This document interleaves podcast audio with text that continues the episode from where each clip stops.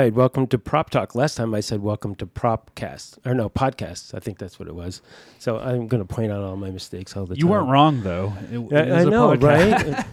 Theoretically, I was right. So yes, I'm Chris Call as usual with Mike Trudel as Yeah. usual.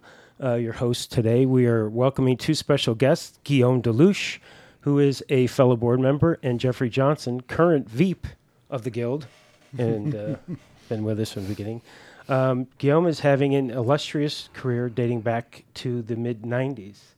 Uh, I'm going to run down some of your credits. Again, I, my disclaimer here, as always, is that I'm getting all this information from IM, IMDb. So if it's wrong, please tell me. I don't know. Jeff sent his resume before Yeah. this. I know, Nobody's he- ever done that before. Yeah, I talked to him today. He told me, he said, "Yeah, yeah, I know you sent it to me, but I'm, you know, I got my phone. What am I going to do? I, I can't just print." It funny. It's like, oh, the IMDb is so inaccurate. yeah. I know. What are you going to do? Well, I know. We'll update your IMDb, would you? okay. So anyway, let's start with uh, Superbad, one of my all-time favorite movies. That was, was a lot of fun. We got to talk about that. Um, Balls of Fury, Easy A, uh, Fast Five, uh, Furious Seven. Is are there the only two for uh, Furious movies you did? Okay, great. Um, Sleepy Hollow, Jurassic World, Transformers: The Last Knight, Bumblebee, Birds of Prey, Ghostbusters Afterlife, too many Reno 9 ones, ones in my opinion. I have a thing about that show. Uh, Thor, Love and Thunder, and uh, most recently, Oppenheimer. Although you have two movies in the can, I don't know if we could talk about that. It's fascinating. At some point, we'll see if we could do that. but uh, um, this doesn't include the long list of iconic films you assisted on with the contemporary property master legend Doug Harlocker, which is pretty awesome. Um, Guillaume is also a fully licensed armorer, uh, which we'll get into as well. Jeff Johnson, on the other hand, uh, his career. It's not a fully licensed armor. it's not a fully licensed. You're not a fully licensed armorer? No, I'm not. Oh no, you're not. No, I know.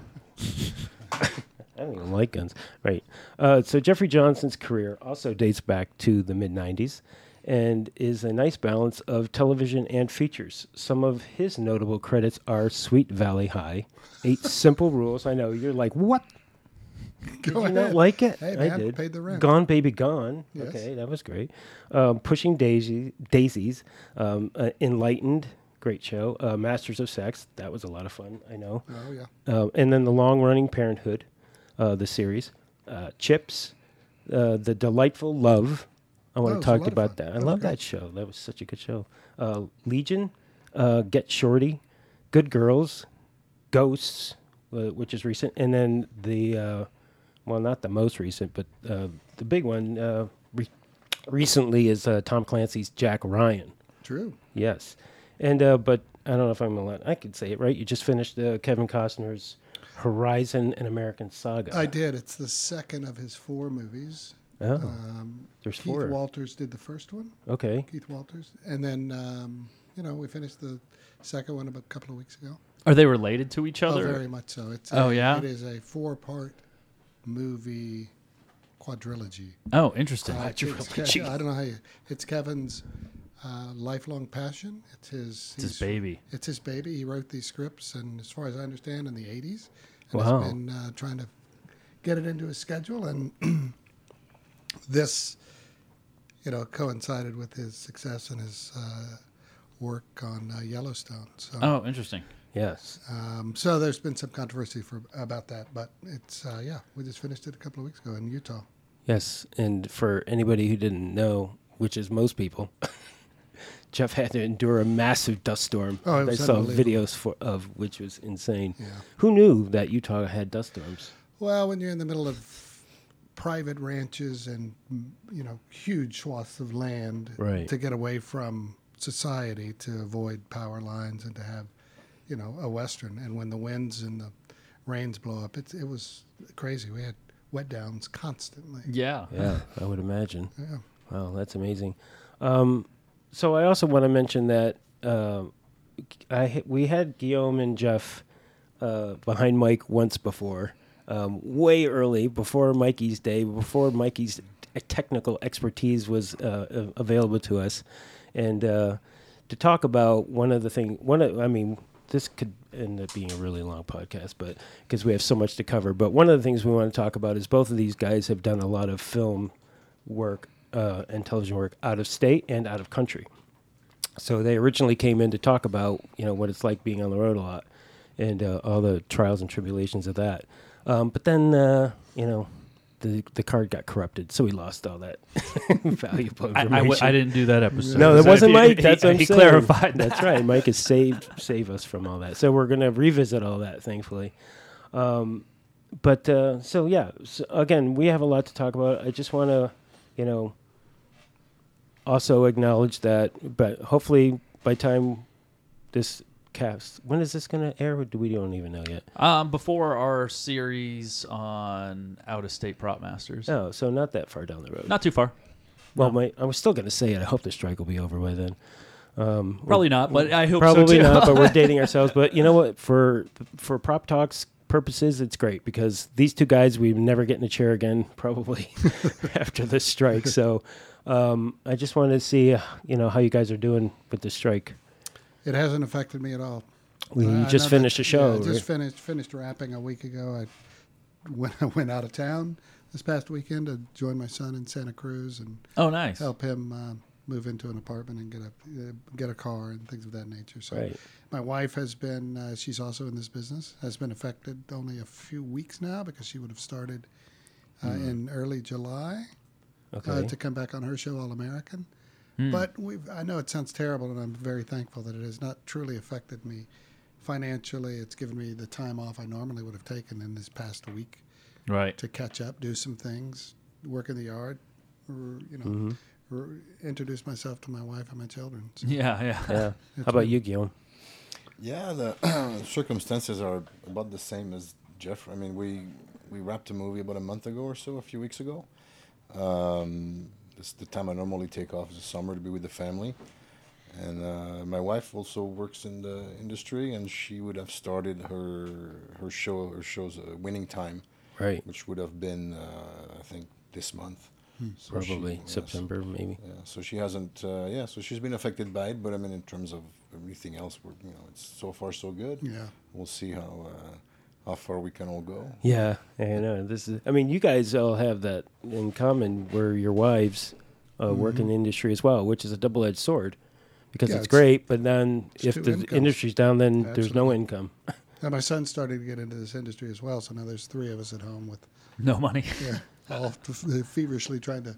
Uh, fill out the unemployment forms online. Yeah, yeah. It's, ah, it's locked up. How do we? What, who's my employer? Anybody know who the official employer is? I still don't. I know it's so confusing. We're dealing with all of that currently. Amazing. Yeah.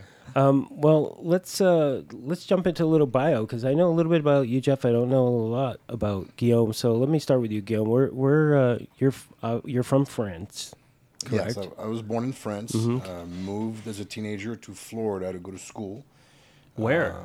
Uh, uh, Orlando, Where? What school? uh, Valencia Community College Film Program. Oh, really? I went to Full Sail, so we were we were we were only a couple right? miles away from each right. other. Yeah, Nice. yeah. Uh, while I was there, in uh, this is early 90s, 1990, 1991, and there was a program for foreign students where you can work part time or full time to a certain amount of months. So you basically get a, a work permit.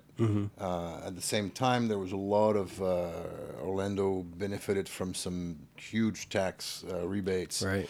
Uh, so a lot of big pictures were coming in. a lot of television series were being What, filmed there. what year was this? Uh, 91 to about 95. Right.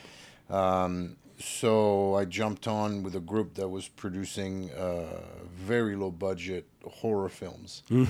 Uh, I don't know if you know Fred Olen Ray and Jim Wynorski. And No, I don't know. these those are guys. producers behind uh, movies like Biohazard, Hollywood Chainsaw Hookers, and things like that. So we don't know Wait a that. minute. I got to write that down. and, my, and my dear friends. And uh, so I got started uh, working on these pictures. Steve Latshaw is uh, the director of all those, and and my to this day one of my best friends. And so we did these pictures for nothing, uh, and they were successful. They sold at the film market, and these they were straight to video. And this is back when the straight to video market was huge. A lot, and mostly it was horror films. And so I got my start in horror film, which I wanted to do anyway. Uh, and then that led to working uh, on commercials there, which was also very, uh, very busy at the time. Uh, that got me into local uh, 477 Mm-hmm. uh, in '93. I think I joined that local, which then uh, got me as a prop guy, set dresser, construction. It's a, it's a mixed local, so you Sure. can do a lot Yeah. of things uh, on shows like seaQuest and uh, things like that.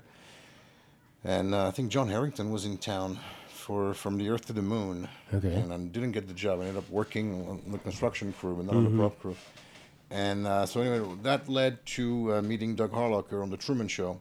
Nice. Oh, I love that movie which, so much. uh, which led to uh, me uh, doing the Truman Show. Uh, we started, we filmed most of the film in Florida, and then moved to LA for all of the interior of, uh, you know, the Christof control room, and so that Right. show, that was at Paramount. So that got me to LA, and then uh, also on that show, I met Robert Greenfield. Uh, Who was Nancy's lead man at the time, and Robert and I became really good friends, and such good friends that in fact he gave me my. Uh, as soon as I got to LA, I got a job on a movie he was decorating, his second one, which turned uh, Union. So I got into 44 a week into moving to LA. Which, Was that almost Damn. famous? Uh, no, that was that was in '99. No, that one was uh, Slums of Beverly Hills, I see.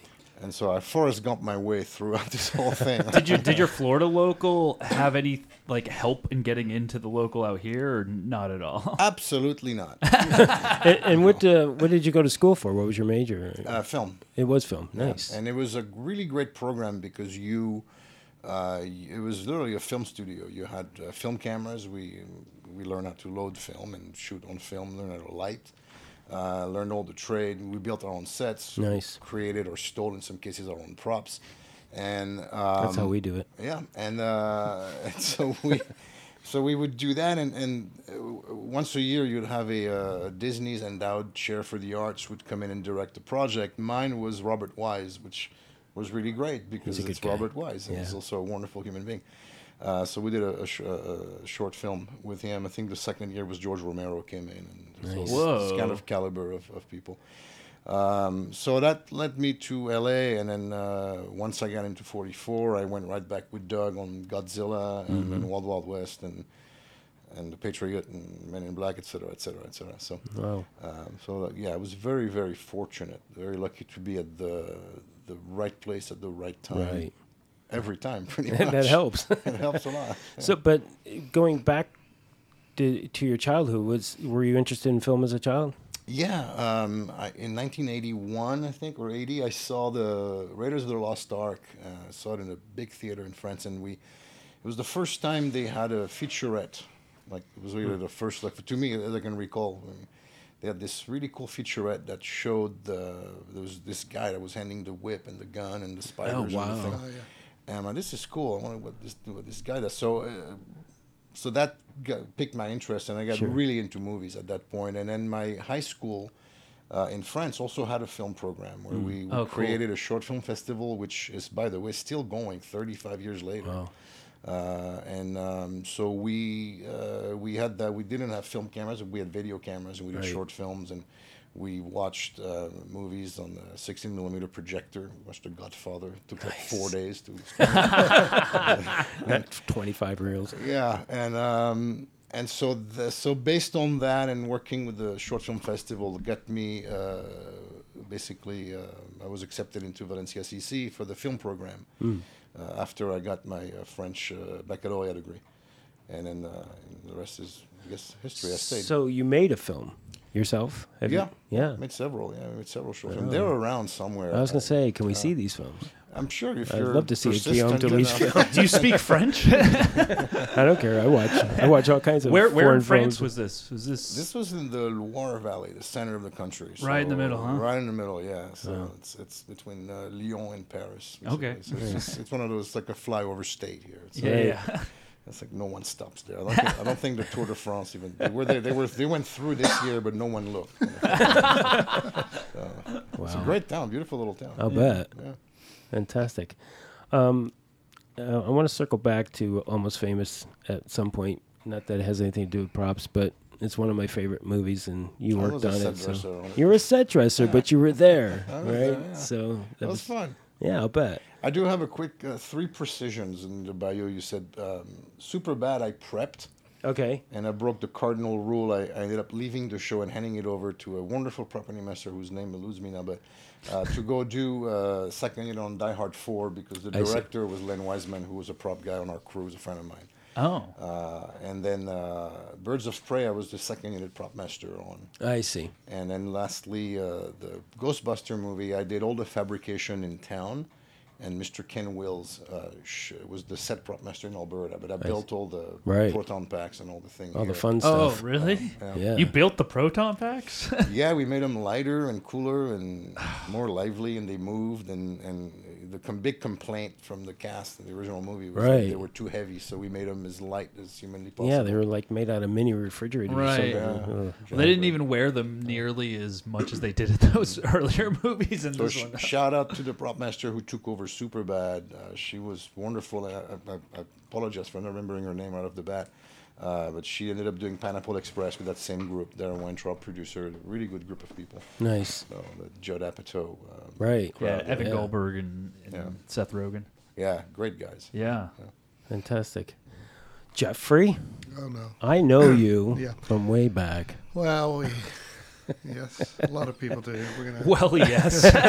But I yes, but- Unfortunately, it's way back. But, yeah, but, but apparently it goes back further than that. Yeah, it does. yeah. So where were you born? I was born and raised in two different places. I was Wait. born in Little Rock, Arkansas. Wow. I was raised in Texas. What part of Texas? yeah.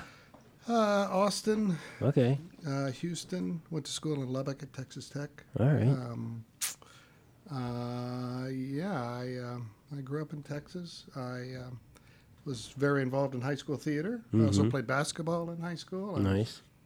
I did a lot of stuff. Was very well rounded and class president kind of guy. And um, I knew nothing about film. Rarely did we see movies in my house. My f- family were engineers, architects, not Mhm. of lived in the, deep in the suburbs. You know, of uh, going to the movies was a I don't know. I don't remember seeing movies till I got into.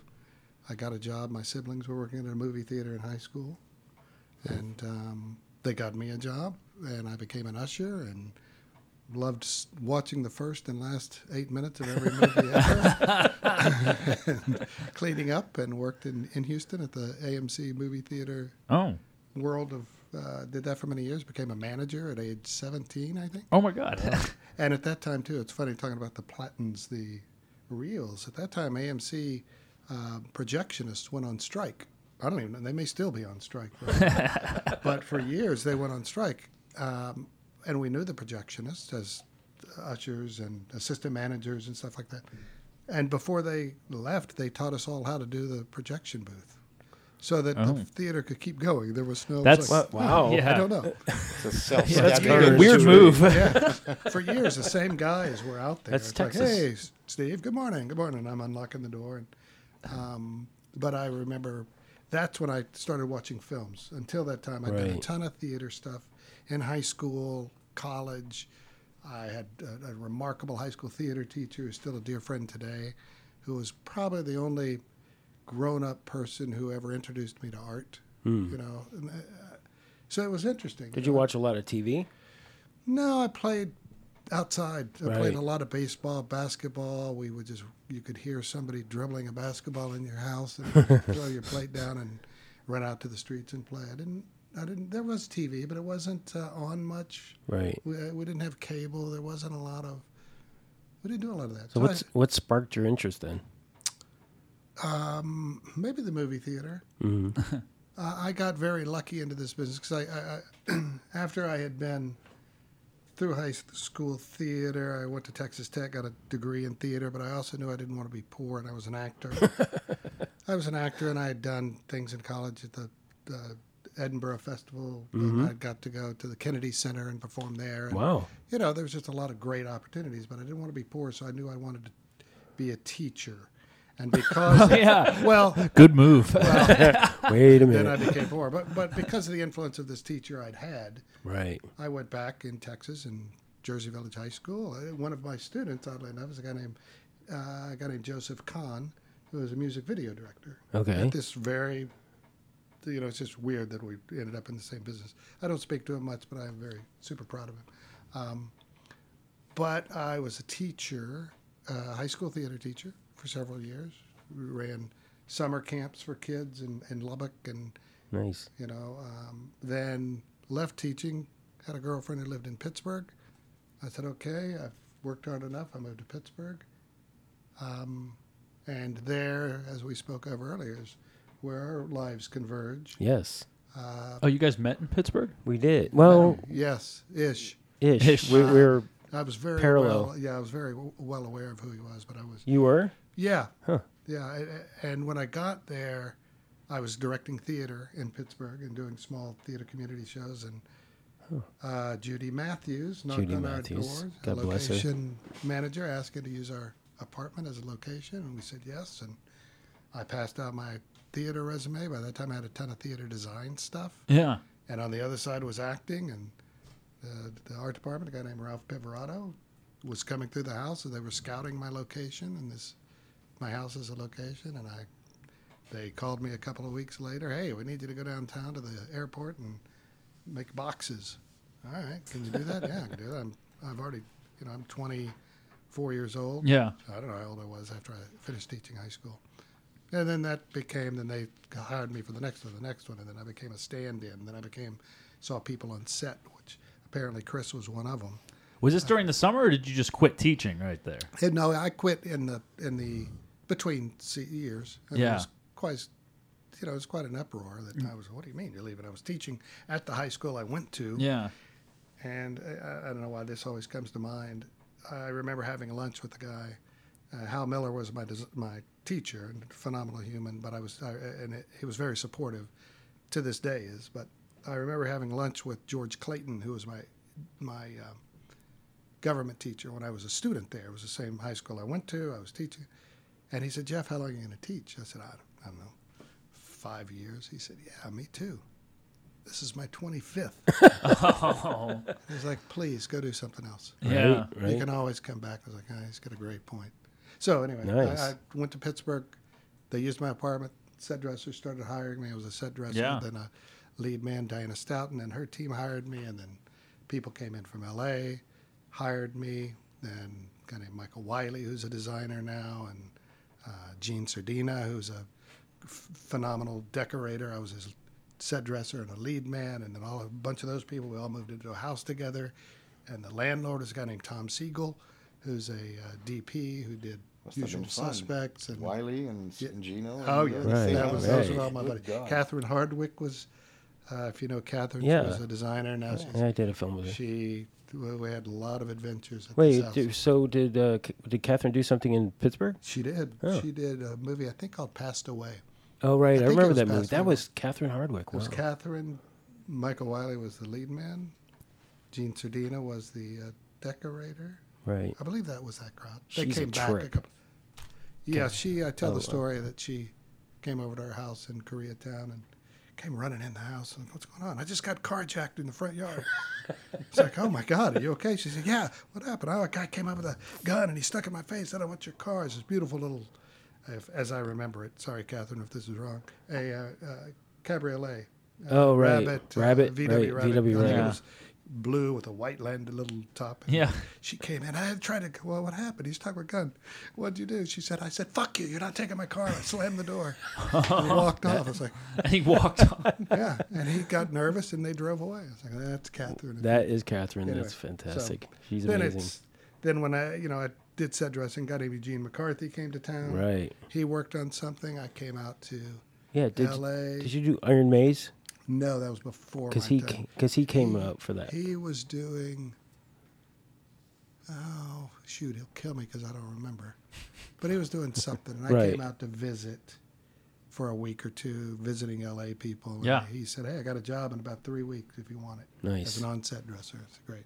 Then anyway, he ended up hiring me, and one day he came to my house and said, "We need a divorce. You need to be your own property master. Can't be my assistant anymore." I said, "I don't want that." He said, "You need to." I said, "All right, great."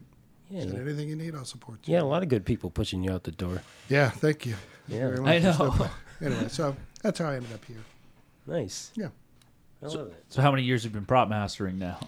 My first job was in ni- whenever the earthquake was, 94?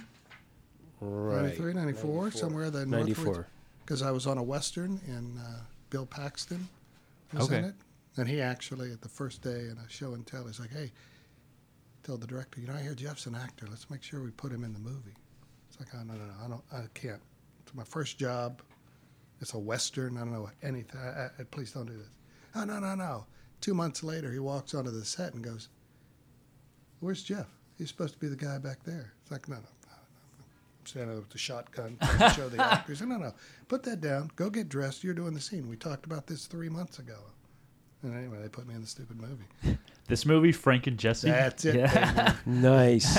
Randy, uh, Travis. Did you make Rob it? Lowe. Are you I in made the there? Oh, yeah. Oh, yeah. Nice. Guillaume, have you ever been on, on camera? Yeah. That's it? Most of it was in Reno 911, and I probably shouldn't mention it. oh, okay. Wow. Recent. That's fair- that's a recent. fair- That's pretty No, good. no, not that recent. They uh, they put me on it every time as soon as, as much as they can. Um, it's it's great fun. I'm a, I'm terrible at this. I'm, I'm a really b- I'm not good at all. I'm not an actor, obviously. Right. Uh, Why, but it's, obviously? it's fun. I mean, it's you know with those guys, they make it very fun. Right. Yeah. That was that the only time Reno 911 or something in your early career at all? Oh, I've been hands. I've been. Uh, I was Yeah. a gangster in a indie gangster film. Was also the production designer for. I get shot. I think I get shot in the chest. Wow. Did they squib you in the whole nine yeah, they yards? squid me and everything. Um, I was. Uh, yeah, I've been a bunch of hands. I've been a dead body a couple of times. uh, yeah. Oh, we've all. I Right, Was, uh, I was exactly. the in Men in Black Two. I was the the worm that's the worm guy that smokes. Okay. I was oh, yeah. the smoke because I, I was the only smoker on the crew. Wow. And the puppeteer like, we need somebody to smoke. And so I'm like, well, I smoke. So I smoked like 90 Marlboro Lights. To get oh my god. and so when you see the you see him smoke, Right. it's my smoke. It's your lungs. Yeah. South. Nice. I got vouchered for that actually. That was pretty cool. Oh, Really? wow, very good. Yeah, I Yeah, never I'm a- got vouchered for any of I'm a SAG member. So am I. Yeah. You are? re- Wow. Oh, you guys are on strike. You know that, I right? know. I'm, I'm out of here. I'm eligible, so I'm, uh, Yeah. No, I've, I've, I've had like six or seven. I get a little 50 cent Kazam. Really? That was Residuals. absolute- Oh, yeah. It's Nice. Like really 30 cents a time. Yeah, you go to the candy. Same. I mean, hey, right now, take anything you'll Yeah, get. am. I just put, I was like, oh, this is a dollar eight. Yeah, I better deposit it. dollar eight. you can just like wallpaper your Yeah, so- bathroom with it. Yeah, I know. Still That's checks. yeah, same. Yeah. That's funny, right? Yeah. You you you get residuals too? Oh yeah. yeah every year. God. But it's, I don't know if his are real. Mine are really, it's a dollar seven. I've had one that's 52 cents. It's no money. I mean, it's, but It's about eight. I think like seven dollars, four dollars. Yeah. Right. And it's funny because it goes to different accounts. It's, it's That's- super confusing to Yeah. track. like, what is that? And then you get the thing in the mail, like, oh yeah, oh, you know, and the That's scratches his head. Mikey, you ever been on camera? Um, um, no, I don't think I, I've never really been on camera as like an actor or whatever. I've I, I've inserted myself in a, f- a few graphics or like newspapers sure. and stuff like that. I also forgot Uh oh. my big claim to fame was I was the uh, uh, Foodland in Pittsburgh.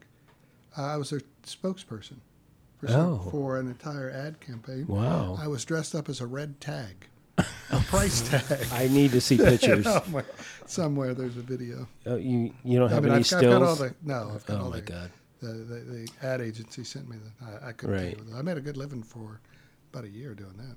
The oh, checks. Wow, oh, oh, like yeah. a reoccurring. Oh yeah, it was Yeah. hilarious. You're like flow. It's, it's terrible. I wish. No, know, yeah, right? she's making some Yeah. real money. I worked with her on a commercial years ago before the whole flow thing. Really? Yeah, was, she was an actress in the thing, yeah.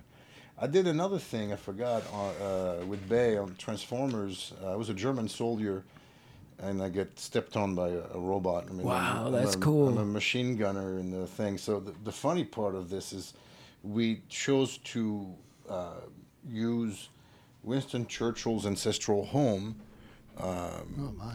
uh, for the uh, German Kommandantur, and we raised two giant uh, Nazi banners on Winston Churchill's ancestral home, Blenheim Palace.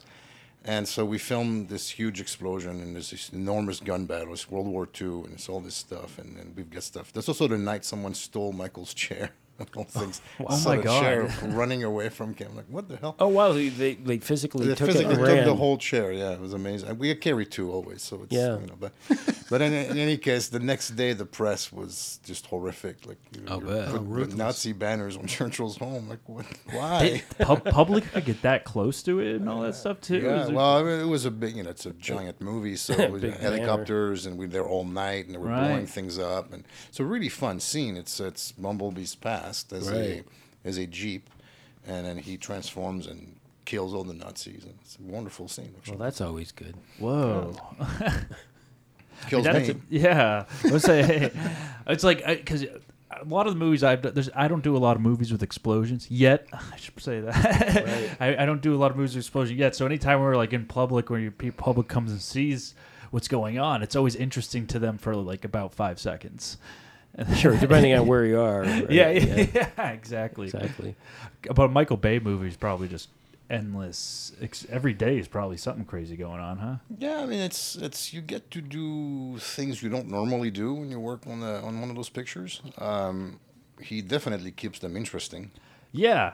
There's Uh. yeah, definitely. There's a lot of stories about him. How is he to work with as a prop master though? He's great. He's very engaging. Really? Uh, Right. Yeah, and he's very also- he's very serious about it. Um, uh, I've had so many meetings with him one on one.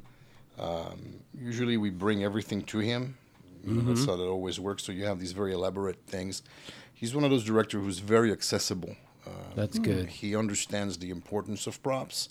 He understands, uh, and he's very engaged in it. He knows what they are. Right. Uh, you're not going to pull a fast one with him. Sure. Um, and um, he's a very challenging director, but again, he's he's also at the end of the day, he's a you know he's accessible, Mm-hmm. uh, and you know you get to do things that nobody gets to Yeah. do. when you're- I mean, having a director at that caliber and being able, you, s- I mean, you have one-on-one meetings with him, and he's Oh, yeah. able to do that because a lot of people we've had always talked about like Sure, that doesn't like- always happen. Yeah, like Spielberg on the Fabelmans. I mean, yeah. he had very little time with him at all, if Mm-hmm. none.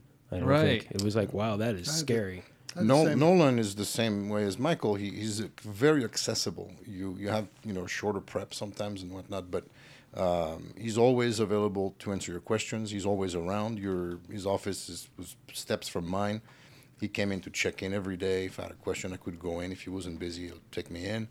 Uh, and it's a very collaborative relationship. These are directors who again understand the value of every crew Yeah. member that works with them. Right. Uh, it's important. yeah. It is important because it, you know, again, it also just protects everybody from being on set and not, and the director not being happy for whatever reason. That was- never good. Well, how was Tarantino? Accessible? he was accessible. Yes, he was very accessible and he was very interested in everything. But you know, his his um, way of operating was, is different than any other Yeah. director I've ever worked with. You know, he he compartmentalized things. So, like again, on Once Upon a Time in Hollywood, I've said this before, where you know he only wanted to deal with the Western stuff first. He didn't want to deal with anything 1968. Um, so even though I was pulling a bunch of stuff, he didn't want to really look at it. Yeah. You know, he just wanted to focus on that part because that's what we were shooting first. And then once that went to bed, then we would talk about everything else. Well, but you wouldn't discuss the other things until the Western sequence of the movie was filmed, or Yeah. until you had completed the discussions. No, until it was done. and then you would shooting. have a Yeah, few I- days before to go look and Right, well, the next section. Yeah, I, I, I will say that in the very beginning, I did a uh, initial Show show, and tell, with him where I showed him like different knife options right, for the Manson kids and like all of the the eight tracks that I Right. had for everybody's car and everything like that. And and I'm sure you guys could attest to this too. Whenever you have a show and tell, you're like your first show and tell. If you can get your director's um, trust Sure, immediately. in that they kind of like or- they're they're they they they're fine with just like backing off a little bit and that's how he was I, I think he realized okay at least he knows what he's doing Sure. okay and then of course there were instances all along the way where you know he changed his mind or he decided to do something else or whatever and we you know you just have to deal with that but uh, But was- building that trust early yes and, and letting him know that you are paying attention. Right. You do care. You are thoughtful. You Absolutely. have options. You're detail oriented. right And you can communicate and look him in the eye and not be afraid. And this is what I have. And if- yes let's make this conversation, not a. well yeah you, again you got to own you have to own the role You know, Yeah. as a as a property master, and just like you're saying, Guillaume, you know, you work with directors who appreciate what you're bringing to the table, but you better make sure you're bringing something to the table, and that you consider yourself a collaborator as well, Sure. and not just some gopher who's you know pulling stuff off the script, or and or trying, like you say, to pull something over on somebody. You know, again, uh, uh, for me, it's about caring more about the props than anybody on the show, including the director. I- If you could do that, you're halfway. Well, that's what they're hoping. You, all property masters are going to do. right. This is your wheelhouse. You know, pay attention to it. Give me depth. Give me Yes. suggestions. A lot of times, I find a director is occupied, uh, obviously, with you know every other department. And if you can come in and and and truly collaborate and say these are this is how I interpret this. Sure. Is this where you are, or where, where are we? Right. Right. You know, it's just super important to be and and know that you belong in the room. Right. You you know, you're there. Don't be afraid to own your position and own your space and own your your opinion matters. Absolutely. And I find, you know, it's funny you talk about Michael Bay or James Cameron. You know, there's a lot of these directors who have bad reputations, so Oh. to speak. But every time I talk to a property manager who's worked with these guys, they all say the same thing. These guys are amazing, you know, and they're and they under because they do care and they do know and they and they have they work at a level that's higher than a lot of people, so their expectations are higher. And if you deliver, you're fine. It's the people who aren't delivering, and that's what frustrates them. Correct. And then they act poorly. It, it took a while on this Horizon for Kevin Costner to trust us. right. Not in a bad way. He was distracted. He's got a lot of things going on in his life currently, and and when he realized that we were standing right next to him, Mm-hmm. that we had already discussed, and we, you know, he- works a certain way, but once he could look at us and go, oh, yeah, and I could pitch him an idea that is second or third level of character. He, he would love that. And he's brilliant with actors. And he would allow my team to interact with the actors and show them how the widget works before Right. anybody else, you know. Yep. And he would protect the actor. He was very protective of the actor Hmm. and the prop person and the director's triad. Right. Very respectful and just a beautiful thing to see. Yeah. Not always the case. I've on on a particular movie, I worked with a director who gave me four minutes of nonverbal show and tell time while he was filming the reshoots for another movie. Wow. He walked through, went on a five day tech scout kind of around the U.S. in private planes. Never wanted to speak on anything. Yeah. Would go into the room. Yeah. With, I was like, okay, now this is where I'm going to finally get an opportunity to talk about it. Nope. Crickets. Yeah, that's frustrating. Well, and I guess my question about that is, is that then when it comes time to shooting it, is he still as cavalier about it? Yes, he maintains that his first AD was the one who could make those decisions. Wow. So you would run it by the first AD, and he would say, oh, "Yeah, that's great," or "No, we're not doing that. Or that's going to be rewritten. Just ignore that part of your prop." Interesting. Problem. Then on the day, hey Jeff, where's the prop problem that you wanted to solve? But I, but he won't. He, anyway. so it's hard. Sometimes the Yeah. directors are very collaborative, and sometimes Right. they don't. I, I, I don't know. I, don't, I would have to make it up and hope that the first AD didn't throw me under the bus. And you know, obviously, it Yeah, got made. I think I would rather have a director that's more rough around the edges, but at least you they come through in a show and tell, and they have things like a very cut and dry vision where they can be like, "That's it, that's it, that's it." This you're almost there, Yeah, but this should be something else? Yeah, yeah, you know what I mean. But a at least decision. yes. any kind of interaction. any exactly, but at least like there's I- something to fine tune. I tune. always say a no is a great answer. I don't, I don't mind Yeah. a no. I don't mind a no either. It's I like mean- you give the idea, like you get the Yeah. fine tuning, you know what, what to kind of go for. Well, and l- on Once Upon a Time in Hollywood, I was uh, informed that if I was smart, everything I showed Quentin, I should hang on to. Like choices, Yeah, yeah, if he yeah. picks Oh, we- something, you can't hang on to everything. anything. He because remembered. yes, because he'd be like, "Oh, what about that other thing?" And I don't like, return "Oh it. I got don't that." get rid of that that uh, that box. One hundred percent. Absolutely. Yeah, but so w- working dir- directors, it's like that. But uh, Guillaume, you did Jurassic World, right? Yeah.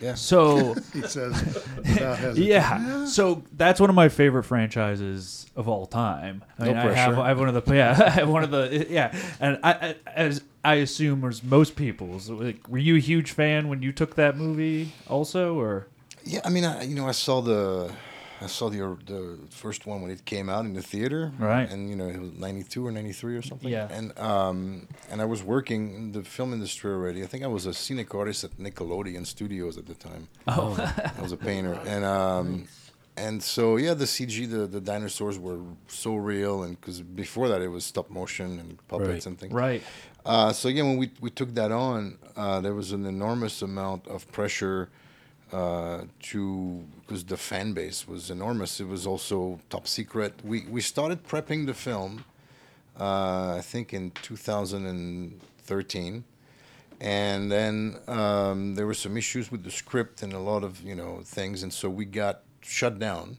after about I think two months of prep uh, to work things out.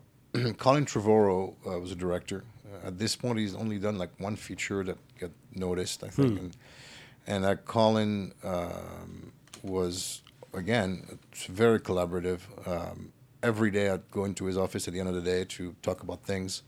He came to our office all the time to look at things. Uh, hard worker.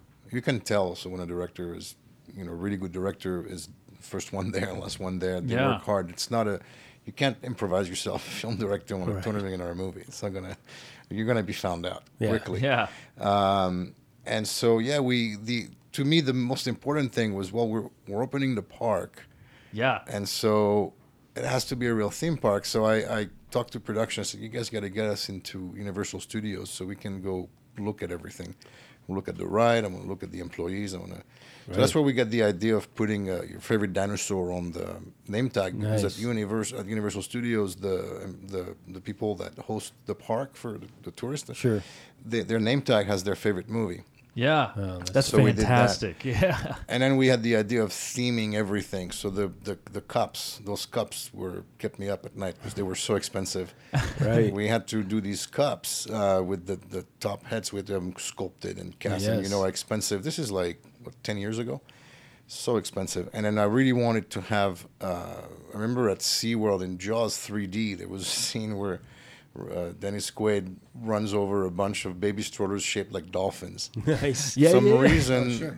Jaws 3D stuck with me, and I said, "Well, we need to have baby strollers shaped like dinosaurs." I dinosaurs." love so, it. so I called this company uh, called Legacy Chicago 3D, and they do these giant foam shape.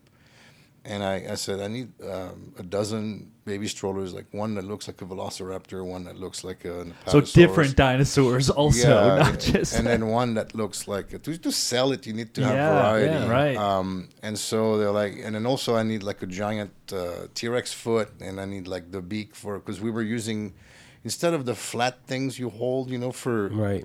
eyeline, I wanted to have 3D things. So we had a bunch of uh, of these foam shape heads, we had all this junk we had to carry. it.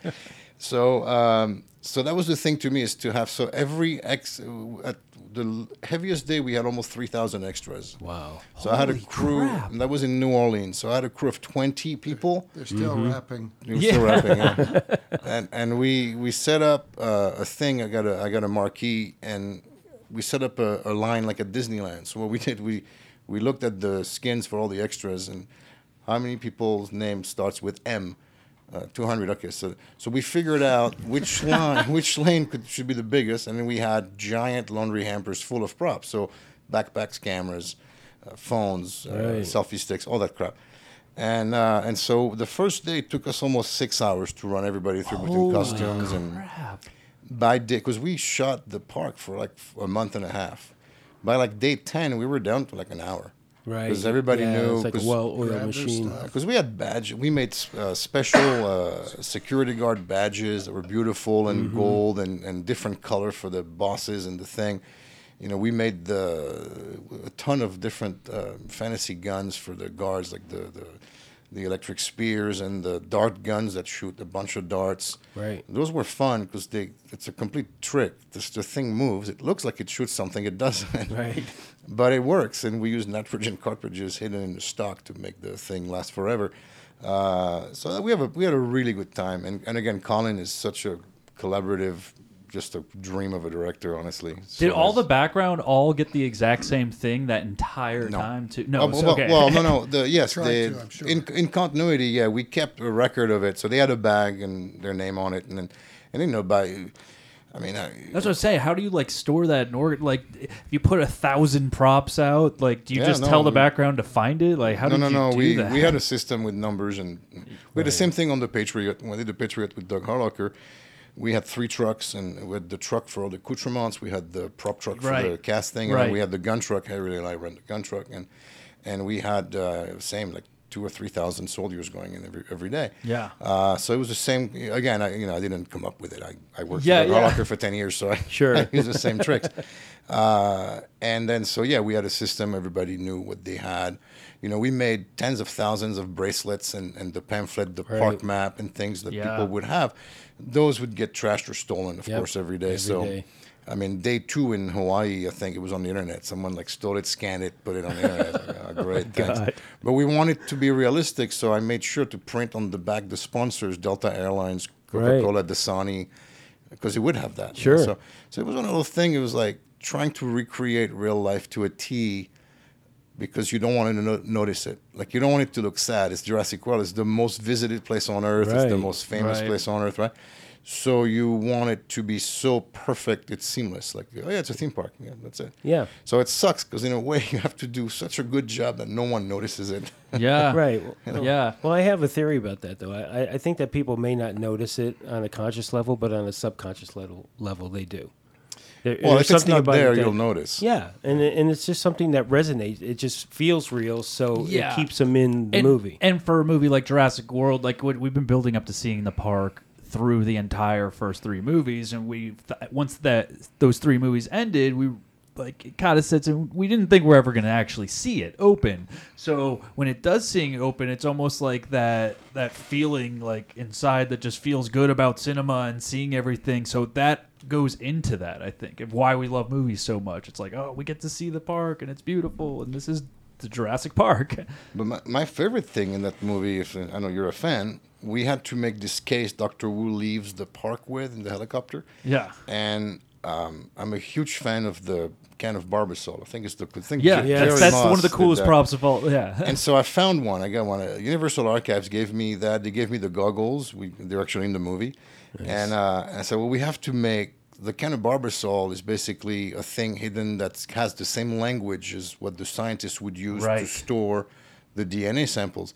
So we need to use the same language that was at the can and make it into a portable thing. And then also to justify it, we have to make it into the, the mother thing in the lab. So building that big unit with the Yeah. little thing that then go into the case, uh, that was really fun because that was like total fantasy. And then uh, Colin was really involved in it, really liked it. Uh, and it works. It works great on screens. Cool. all of it. Did you have any budgetary like Yeah. a movie that big? Like, d- do you just get free rein with the money, or are they pressing you when you're like, I want to create all these yeah, strollers? and cre- exactly. I was I was going to ask you that same question. No, the, I mean it doesn't matter the the bigger the, the biggest budget. You still people will still like really you're spending other. There, there was one instance where I was called into the uh, principal's office for the uh, for the dart gun, and it was like you're spending this much. I won't say the number because it's Right. outrageous. You're spending this much on a rifle. I'm like, yeah.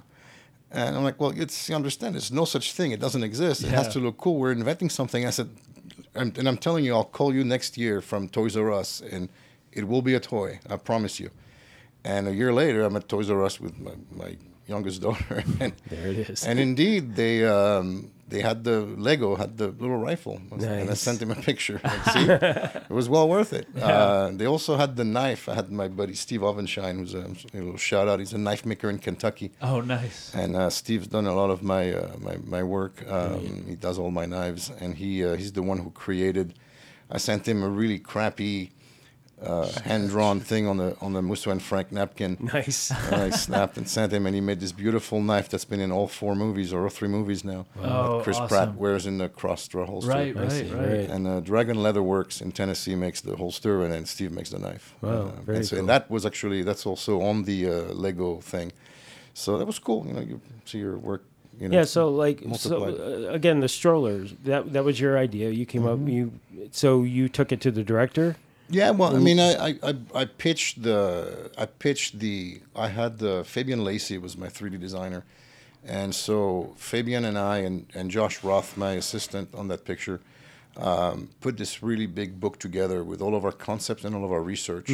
I often do that. I'll put a huge book with the whole prop breakdown and every f- research photo I have, and then if I already, typically on those films, I start a designer at the same time as I. And so we put that together and we pitched it to Colin and said, you know, we should have this. We should look, look the badges should say this. We should Right, have all this stuff. And Colin was super excited about it all. I bet. So we had basically a green light, and it was about finding the money for it. Yeah, I was gonna say. It's right? always the, you know, get everybody excited. Then you have to figure out how to pay for it. Uh, Right. and and even on those big budget, I mean, it, it- those are huge budgets, but everything is uh, in scale. You know, so you Sure. still have to have a budget. You still have to have discussions. You still have to convince people. Um, Right. You know, you have and you, and you have constraints. I mean, it's, we're all in the same boat. Yeah. Doesn't matter the size Yeah. No. of the picture, the No. budget. Somebody is tracking it. You're fiscally responsible. Yeah. It, and you need to seek approvals. Yeah. Yes. Yeah, that's definitely It's always important. great to have the director Right. Right. who has an idea that you want to, and that relationship. It's Yeah. absolutely. It's it's super beneficial to have those. Definitely. There's no uh, the job doesn't exist where they just give you a blank paycheck or a Right. blank check just uh, Well, start. and in and in television, it's even tighter. Uh, okay, because I know I did a film where uh, or a TV show, and there was a call for a uh, Mayan war club, something like that, and it's something that actually existed. And then somebody had to get hit over the head with it. Yeah. Okay, so I had to have it built. First, I designed it, then I had to have it built, and then I had to have rubbers made of it. At the end of the day, it came out to like you know seventy five hundred bucks, which on an episodic TV for one prop It blows their. was a lot of money. Oh, sure. But for me, it was in my pattern. Okay, so I was like, okay, well, th- and again, the creator of the show was really hot on this thing. He wanted it, blah blah blah. I got a call on a Saturday from my UPM. He's like, "Who do you think you are?" I'm like, "Excuse me." He says, "You're spending seventy five hundred dollars on this thing." I'm like, uh, "Yeah, it's scripted." And he's like, "Well, I didn't authorize that." I'm like, "But it's in my pattern." He goes, "I don't care. I don't want to spend that kind of money on anything." I'm like, "Well, I'm sorry, but uh, it's my understanding that you give me a budget and I do the best that I can do with that Correct. budget, not the cheapest that I can do." I mean, I had trouble with the guy the whole time, but it was an issue with him and I hmm. on that particular prop, you know. And I mean, I don't know how you guys feel about that, but as far as I'm concerned, it's like, you know, if you're within budget on something, isn't that, I mean, you're supposed to be getting the best that you can give for what the money they give you. Was that UPM uh, gonna be the one who hits the actor over the head with the Yeah. club? yeah. No. Is he going to the director or the well, that's what, creatives and saying we're not going to pay for this? No, of course not. right. No. Well, and that's what he, he said. I would have told him they couldn't have it. No, I- you wouldn't have. No, no exactly. that has never happened. Rarely do they march in and say, mm, "You can't." right. It's a. Yeah. I think No. it's I've never worked with him again. yeah. I had a, I made a gun on. Um, it's funny you say that. I made a gun on Jack Ryan, Mhm. season three. A very specific gun as a knockoff of a of a million dollar gun that was being gifted. This beautiful case locks together, doesn't fire, but it's just gorgeous. Mhm. I don't know. I, it, this was in Budapest. I probably spent twenty thousand dollars on it. I don't know what it was, but it was a lot of money, and it was oh geez, and made it. Never saw it on camera as as it was supposed to. Oh, be. great. It's a complete waste of money because creatively, by the time we got to that scene, I was like, hey, I told my guys, here it is, and white gloves, and came back, you know, 20 minutes later after they rehearsed, like, where's that? Oh, yeah, that's just one of those. I'm like, we're not doing the whole present. Now they got rid of that. Cut to about a month ago, I got a call or an email from Paramount Studios. Hey, Jeff, we've got this gun in our. This is two years later. Yeah. Right. It's like, yeah, we've got this gun in our office. What do we do with it? Like, what are you talking about? I told him. I'll take it. I said, well, don't throw it in the trash. I'll, I'll come get it. So they or they've saved it. I don't know. I said, oh, that's funny. I gave it to the producer and Right. to the leading actor who wanted to take it home and never thought of it again until two years later. It shows up at Paramount Studios. And they called me three days ago. Hey, we can't find it. Oh, no. Oh, I said, what? Yeah, don't be mad at us, but it's here. We're in the middle of a move, and we can't find this gun. But again, it was a horrific amount of money. Nobody wanted to spend it except for the creative uh, Right. leader, and he didn't. He never And bothered he didn't shoot it. Yeah, never filmed. That's sad. Horrible. I'll bring, What are you gonna do? I'm gonna you know, try to go to pick it up at Paramount. How many seasons of Jack Ryan did you do? Two. Two seasons. The the most recent two. Yeah, the, the most recent two. And the they that the last season just dropped, They did. The final Yeah, season. July seventh. It's on my list.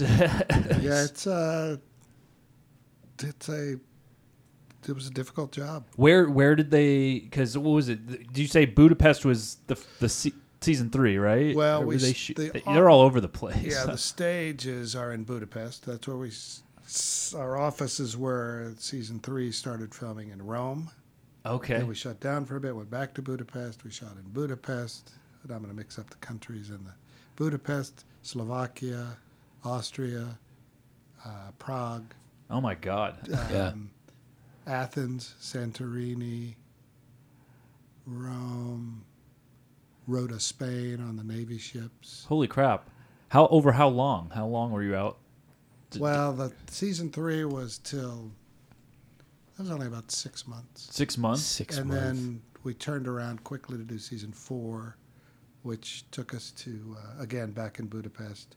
Season four was um, Dubrovnik, um, Budapest, Canary Islands. I'm forgetting. Oh, yeah, I'm forgetting somewhere, but it's a lot. it was a lot of travel. So you got really really familiar with Budapest then. I did, Yeah. and a great the film community, the the people that work there. The, Yeah, well, this is a good point to segue into the whole theme of location Mm. shooting because you guys have both done a lot of it. Um, so I just want to, what are the challenges of filming on location? You know, for in the states versus abroad. I mean, uh, I'm, it's, it's a plethora of them, but it seems to me the first thing would be all the prep that you have to do to to go abroad, and and then like film crews and all that. So I mean, you, you guys want to talk about that? it is um, it's interesting and, and and it is much more difficult. The biggest difficulty to me, my most recent experience abroad was Budapest and Jack Ryan, where everything had to be paid with cash. Oh. There were no credit cards. There was no internet purchasing, and every and Hungary uh, uses a forint. It is not in the. Um, they don't use euros. Right. Uh huh. So if, i- i- and they don't have, you can't buy this water bottle. It doesn't exist. I- Right. I discovered something as simple as, oh well, in the CIA offices they use all these. They're digging through all these three ring binders, and Right. oh we don't we don't what are that? What's a three ring binder? they use a two ring binder, which doesn't look anything like a three ring binder. So I said, okay, I had ISS send me 63 ring binders, only to discover that they don't have three hole punches. they don't have the papers a different size. So I had to, you know, take a ream, two reams of paper and drill press them. And I'm assuming they didn't ship your trailer out. there. Yeah, I No, was no going to ask you trailer. that. No trailer. no, right? I, I'm just to begin, I guess. I, I, I don't take a crew. I did not take a crew to Budapest. Nobody. Nobody. Nobody. Wow. It was me, my art department friends, Derek Hill and John Richardson, the designer and the art director. Uh, yeah, hired all locally. Wow. And um, then And- each country I went to, because we were filming simultaneously, I would hire a local crew. Did you have at least an like a main assistant prop master that would go around to those countries with you? No. No. They were still oh my god. in Budapest. So when we were in Slovakia, uh, and and then I would go to Slovakia, jet off to Athens to Tech Scout, and learn who the local crews were there. Introduce myself, explain to them what I'm shipping. Here's what we're going to need. You got 400 background on the streets. Make sure we get these. Then I dip and leave, and go back to you know it was That's a lot of trust to put into a bunch of people that you barely know. Well, and did, were, Yeah. were you given a translator in every country? Yes, I had support, production support in every Right. one of those countries. Um, I was given a driver. Um, you know, And what kind of prep did you have on a show like that? I mean, Well- it seems like a lot of prep. No, no. Jack Ryan was a unique experience in that. Um, no, we didn't. We we unfortunately we changed directors multiple times. Mhm. We changed uh, actors multiple times. We changed uh, DPs. We changed AD teams. There was never a, you know, I don't remember. Somebody else said there was a, a shooting schedule, an active, functional one-liner. It was also during COVID, so we had actors flying in from Russia for season three. Get there only only to find out that they had COVID, so we'd shut that. Sounds really guerrilla style for It was. like yeah. It was for like- three hundred million dollars, and yeah. I mean, it, it was. Um, Crazy. no, I didn't travel with my truck. I took three crates of stuff that I thought I might need. I found a lovely local crew, thankfully. Esteban Marton was my right hand. Mm-hmm. Stevie, my buyer, Binse was fantastic. I got some great on-set people there in Budapest. And when you went to these other countries, maybe one of them would travel. When I, Did you work with Zolt over there? Uh, well, Zoltan Kahut. Oh, Zoltan the Zolt armorer. The armorer. Uh, I started to, but the scale of what we needed was too big for what he could do. Right. And I ended up hiring Be- uh, uh, Peter Behan, Mm-hmm. who owns and his uh, uh, has a very large collection of guns. Uh, importing and exporting guns, as Guillaume can attest, from one country to the other is next to impossible Well, Yeah. how, so how do it's you? months of you have Right. to identify very early on we're shooting the interior of the you know uh, hostage rescue scene on a stage in budapest then we're at, you know in two months three months we're going to go to athens and shoot them climbing up the side of the so that all that equipment and gear and all those guns have to match Yeah. so you got to make sure early on that you've got plenty of multiples, doubles, uh, live ammunition, airsofts, rubbers, and get all of that booked. And it takes three to five months Oh my god. to get anything gun related from one country to another. And it takes a month to get it back. So you have to, it's exhausting planning that. So my your first question is, what's the difference? Not having prop houses. Yeah. Not having what I consider ISS Right. and his team, Greg and his team, History for Hire, not having them, HPR, not having them. It's very difficult, and even getting stuff from London is is hard. Right. So that's the biggest part. It's not just much prep. a lot of- very guerrilla style, Wow. and So you weren't on set a lot.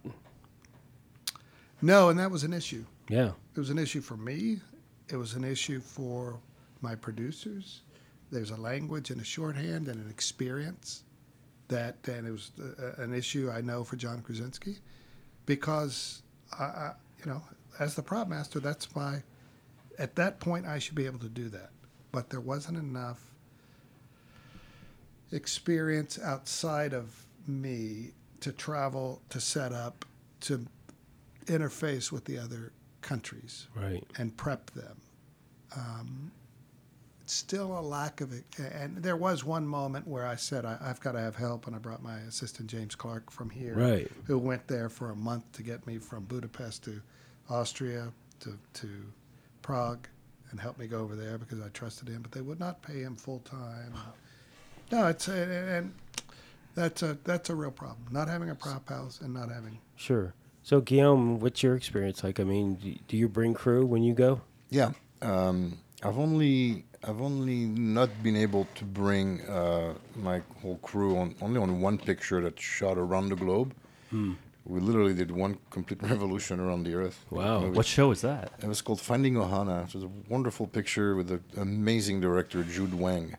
Uh, it was, uh, it was- and it was supposed to take place in Hawaii. We shot uh, all of the interiors uh, and some jungle exterior in Thailand as well. And Awesome. we and we traveled from Hawaii to China to Thailand to uh, New York. We shot in New York as well, and then back in LA. Uh, but that was the only one where I, I just went. It was a smaller picture, and um, and it was pretty good cruise in Hawaii. There's amazing, wonderful cruise in Thailand, uh, and then in New York, of course, it's a great cruise. So, um, but no, usually I, I- I bring always bring Rachel, my Rachel Nowick, my assistant, my second assistant, and um, fence all the armor, uh, and then a, a third, you know, Right. possible. Um, when we when we did Six Underground, we had to take guns to uh, Italy, uh, Hungary, the United Arab Emirates, and um, and so what I did because um, little known fact, Europe shuts down in August. Yeah. Yes, for Completely. So- holiday. And then uh, we wanted to start filming in September in Rome, um, and so so well, we, we're bringing a lot of guns. Uh, so what I did is I attacked it from three different angles. I rented everything I could rent in Italy, which was not much, by the way. Sure. Um, but whatever, it was still you know we had something. Where do you rent in Italy? Like, Oh, there's several. There's Paolo Galliano, who was our FX guy, who's a Okay. wonderful friend, and, and It's the same guy I used. To, yeah, Paolo's. I think I recommend him too. I Yeah, think. yeah. Like, And then, uh, of course, uh, when I'm in Europe, I always rent from uh, my good friend Christophe Maratier uh, in Paris, who has the probably one of the largest collection of guns in Europe, oh wow, and has very well seasoned armors. Uh, Marc Leroyer is the guy I always pick, uh, and also a good friend. So I had uh, a shipment of guns coming from Paris because in the Schengen zone, it's not four months; it's it's much faster. It could be as, as quick as like four weeks. Uh, and then I had a guns from Italy, and then I had a shipment of guns from uh, Point Blank Props and ISS coming from the U.S. to Italy. Then I had another shipment of guns going to the UAE, uh, and we had basically we had uh, 20 weeks before that, so we were covered. Uh, even though we had a couple of mishaps, there always you have to be ready for mishaps. Right. So attacking it from, and I have to convince the producers because it's not cheap. I'm basically renting three orders of guns. Yeah. Right. The result is for one, but it's it's the difference between shooting the movie with all the actors, all the cars, everything's there, but no guns.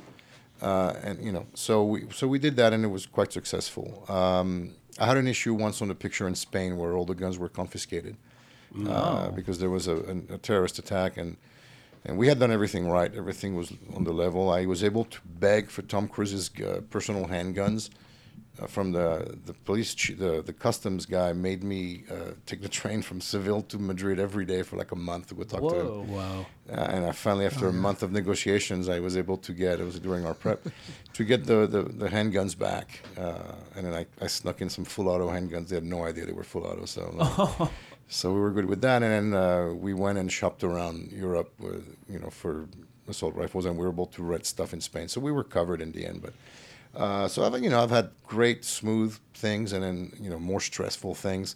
Yeah. You know I was once asked to add two miniguns to a gun order two weeks before going to uh, England, uh, and then you know thankfully we were able to pull it off because we always save some. Um, we always have contingency plans for extra serial numbers and things, so we're able to do that.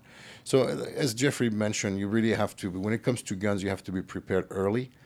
Um, I've turned down a lot of projects, not a lot, but I've turned down some projects who called me, "Hey, we want you to go to um, South Africa uh, in two months with like 500 guns." I said, "Well, that ship sailed, guys. I'm sorry, it's not going to Yeah. happen." So I'm not going to do that. I, I, I can't handle the stress. So uh, you have to be early, you, and, and and you have to have all your ducks in a row. Your presentation with the director, have them pick the guns early. Right. Have extras, have doubles, have triples, have things in your back pocket. Um, have a good receiver in the country you're going to. Make sure you understand the gun laws and the gun scene in the country you're going to. Right. So in case something happens, you have a backup plan. Uh, and when it comes to crews, I always try to hire like the, the best person there and let them hire the crew. I'm not going to interview everybody. Right. There's no way. Uh, you you, know, have to um, trust to begin with. And then, uh, you know, I always uh, negotiate with the studio if I'm doing a, a film in Europe or in Australia or to, I'll, I'll do that, but it, as long as the uh, it's understood that I'm doing it the American way. I'm not working the Right. European way. right. So in other words, I don't work for the decorator. No. I'm, I'm uh, my own thing. So once I get that approved by the studio, then I have to mention to the local crew, like, hey, this is how this is gonna, this is how we're gonna do things. Right. And it's always worked out really great. They all, That's they're good. actually, you- they've always welcomed it. Um, So you've never had pushback from a decorator, like oh, on the contrary, okay, No, they, they're they thrilled. they hate they just props. they don't want to do it. yeah. I, You know, I uh, remember especially the British. I've worked with several British decorators. Like, oh, thank God you're doing this. I don't want to deal with it.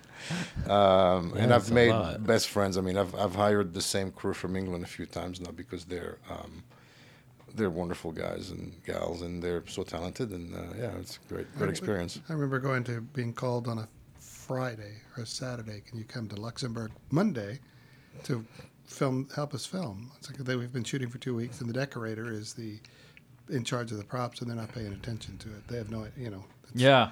And so literally, I went and Monday I said, "Okay, where's this hero gun?" And they're like, "Oh, it's they, we only have one, and it's in the mold."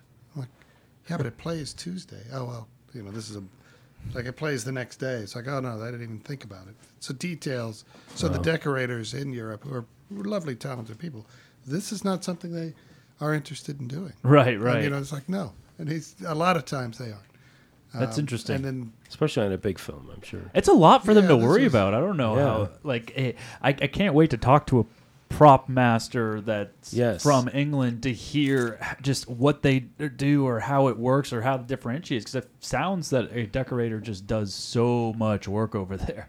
they do, but they also have a lot of people. It's like Right. you know, I remember going to do Gone Baby Gone, and they were like, "Oh, you got to do picture cars." I'm like, "Oh, all right," but they've got a picture car guy. Bob Right, I was gonna say Yeah. the same thing with like your your truck, your uh, when you go abroad. I mean, Oh. and do, and there do they have the equivalent of Teamsters, or are they just No. dudes? Uh, well, I can't. Uh, he can speak to it differently. The, but- the drivers assigned to the department are part of the department. So Yeah. on Transformers, for instance, we had the, the, our lorries, which are these, these great Yeah, little trucks they have. Right. Um, and it's a again, it's a, a very large crew. I had you know 50 prop makers, and I had about 20 people in the department, plus my American crew: uh, Jeff Lombardi, David Fensel, uh, Mark Brown, uh, and Rachel Nowick. And so we um, we had these trucks all set up, um, and the driver was attached to the department. So the driver was, by all accounts, a prop person. Um, most of the drivers in Europe are like either taxi drivers or unemployed. Wow. They're all grumpy, in my experience. Yeah. Right. like, really, you want to ride? I'm like, well, yeah, you're sitting in a van. Love to take a ride. Give. Do you ever get to? Do you ever get to bring your trailer? Well, you, Ever? c- they're not. Uh, they're not the same size for the no, roads there's there. no you can't. space. There's no space. and you're- but how about any traveling job? Well, like yeah, always. Yeah, if it's in Oh, the U.S., overseas? yeah, Yeah, overseas. I've taken rarely. mine to Puerto Rico and Hawaii a few times, and uh, in every state here. Uh, but overseas, no, you, it's not the same road system. No, It's it's, not it the- just doesn't. It's the, the, the truck was a five a five ton, a seven ton Mm-hmm. prop truck. Um, that was quite clean and lovely, but it was in no way, shape, or form. Not in Australia either. no, it's very different. It's uh, Really? it's right hand drives there to begin Yeah, with, and, Oh yeah, yeah. That- and it's uh, and the size of the truck is different. Oh, We that makes sense. Yeah. We had an insane wheel. amount of truck of prop trucks though. For we shot mostly on stage. I think Yeah. we had so many trucks. But, so uh, did you crate and ship your kit? Yeah, we sent um. Rachel and I sent three sea containers to Australia, and we brought back six or seven, I think. Oh Right. God. And then do you have to manifest everything? Every last it's, bolt. it's, That's crazy. It's, yeah, well, that was the other thing too. Going from country to country, everything has to be manifested. I, I don't Mm-hmm. know what I'm sending yet. No, I got to have it three weeks in advance. Like, all right. No, Are they uh, really strict about make it that? I mean, are you making stuff up as you go? They. they can be. Yeah, they can be. They can shut it down. It was very clear that I was not allowed to send fake money from Budapest to Canary Islands, Right. even Right. though the briefcase of money matches. And no, you can't have even fake. No, no. Wow. One day we'll have to have a secret podcast. No one can Yeah. yeah. about all the things we've smuggled across Oh, borders. Oh, yeah, I was smuggling cigarettes from here. I don't doubt it. It was. Uh, it's, it, it adds a very production-wise. It's very difficult. And one thing I did notice, and I, and I was trying to be very mindful of, uh, because I meant it. When you go to these other countries, someone told me the local crew, and luckily for me, Jack Ryan was a budget, and I'm sure the same things that Guillaume is doing were a budget. I've done several things overseas that were low budget as well. But we were afforded the best of the best because that local production company, production services company, was wanting to share. Right. And we also discovered that the locals really wanted uh, to be uh, given the stamp of approval from Hollywood. Right. I was very aware that every locals team weren't just eager; they wanted you to know that we have experience. We're really Right. good, and, and and it's a lot of people's fantasies to be working on a U.S. picture. So they're supportive. Everybody. Very, and Well, and- very eh, excited to be there. It's probably the biggest thing they've had to deal with in a while, hmm. and they're talented. Right. So they're seasoned. They're seasoned There's a crews lot of them everywhere. Seasoned, and we got the best that were available. Right. Doug Harlocker in Budapest was taking a lot of people, but generally everywhere else, everybody was very eager to be to show just how much how good they are and how Right. Thankful they were to be working on a U.S. production because you live in somewhere else and you fantasize about working on Jurassic World. Yeah. You know what I mean? And then you're in the room with Guillaume.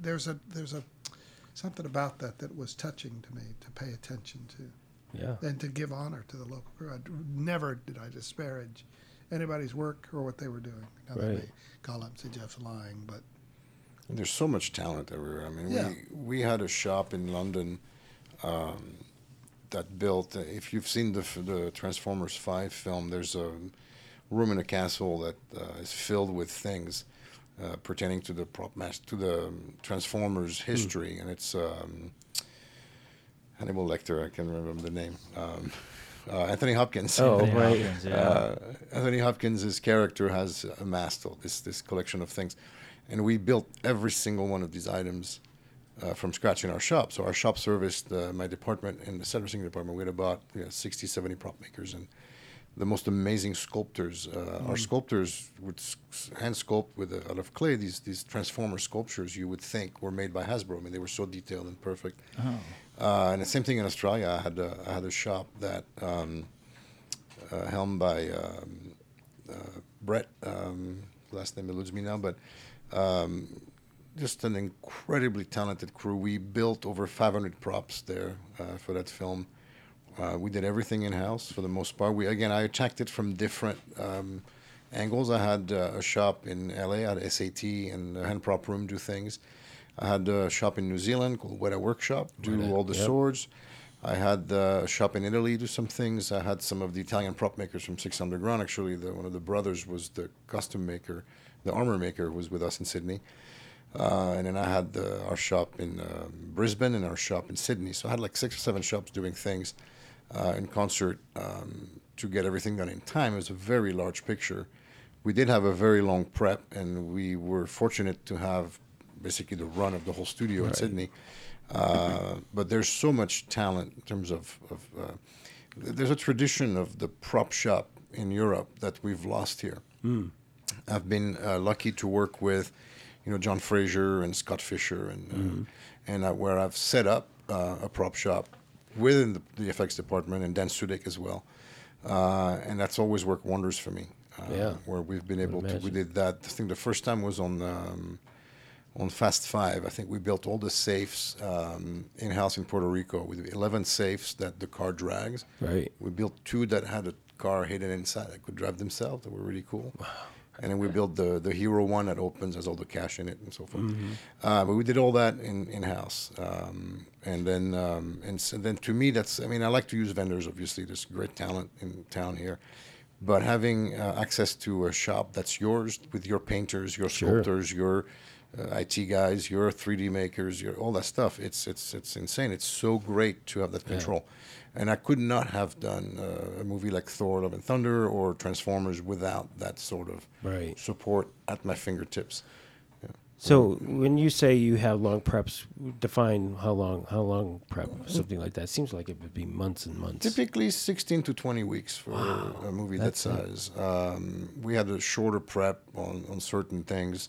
Sometimes you have a, a quick start for a reason or another, and Right. then you, you're going to work without your third act, and you have to figure out the third act. Uh, you know, I like to be on set because the director and actors deal with me in prep, so I want to be there. That's exactly right. So I, I'm thankfully I have a really great, I have a really great crew who can do that stuff and then just show me. And, you Right. know, So you have members of your crew who like oversee all these different manufacturing Oh, that's yeah. going on. Yeah, Every, everybody that's worked with me, uh, that's on my team, can go to the shop and look at something and report it and fix it if need be. We're- all interchangeable. I'm, you know, I'm not immortal.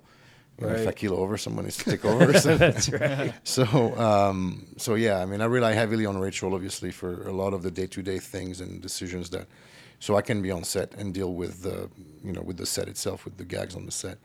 Uh, but uh, yeah, prep for me, especially on a big fabrication show, um, having that so close is, is key to success. you know. And um, I'm assuming that you're shooting five day weeks on these, or Yeah, or more. the I mean, I've, lately it's only been five days. Right, but- um, But you're still working your weekends.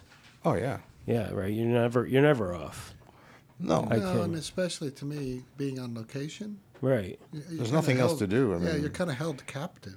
I Right. there's only so many zoos and museums and movies and drunken, you It's called sleep. You, you never, so, so, so, so, wait. so that's I mean that's a good thing is like you're going to all these beautiful places do you never get a time a moment to be able to check out any of the sites at On a all Michael Bay film? No way. not on Michael Bay okay I, I, I will say I never saw anything of Utah that I just came back from for Right. several Ah, you were in some mean, of the we best were- parts about Utah Oh, I know. We had. I mean, we were at the. I can't tell you where we were.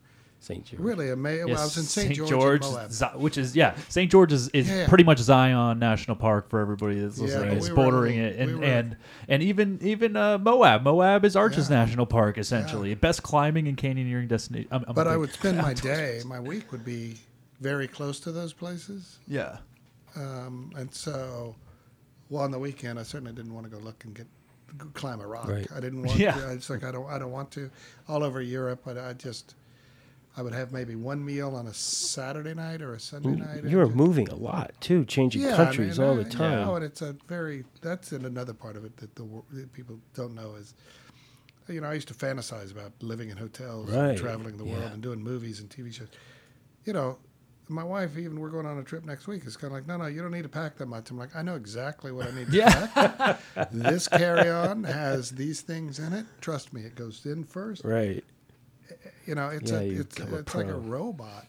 It's a lot easier to travel with a 50 foot trailer where you can put all your stuff Yeah. in and you just show up with your backpack. Oh yeah, that's exactly right. Right. But uh, yeah, it's uh, uh, my weekends. I would watch the Dodgers. I, occasionally, I would. I, just, I need to sleep. I don't want to. Yeah. I don't want to go see a movie. I, I don't want to. It's a zone time, Yeah. really, and, and people are mad at me. Why don't you come to dinner? I was like, I, I didn't, I'm sorry. I, Right. I don't. I don't want to. Sure. I just, you know, and it is a shame because I've a little bit of Rome, a little bit. I was in New Zealand uh, on a on a pilot, and we saw and you I had an in-house shop, the best thing ever, as you were describing.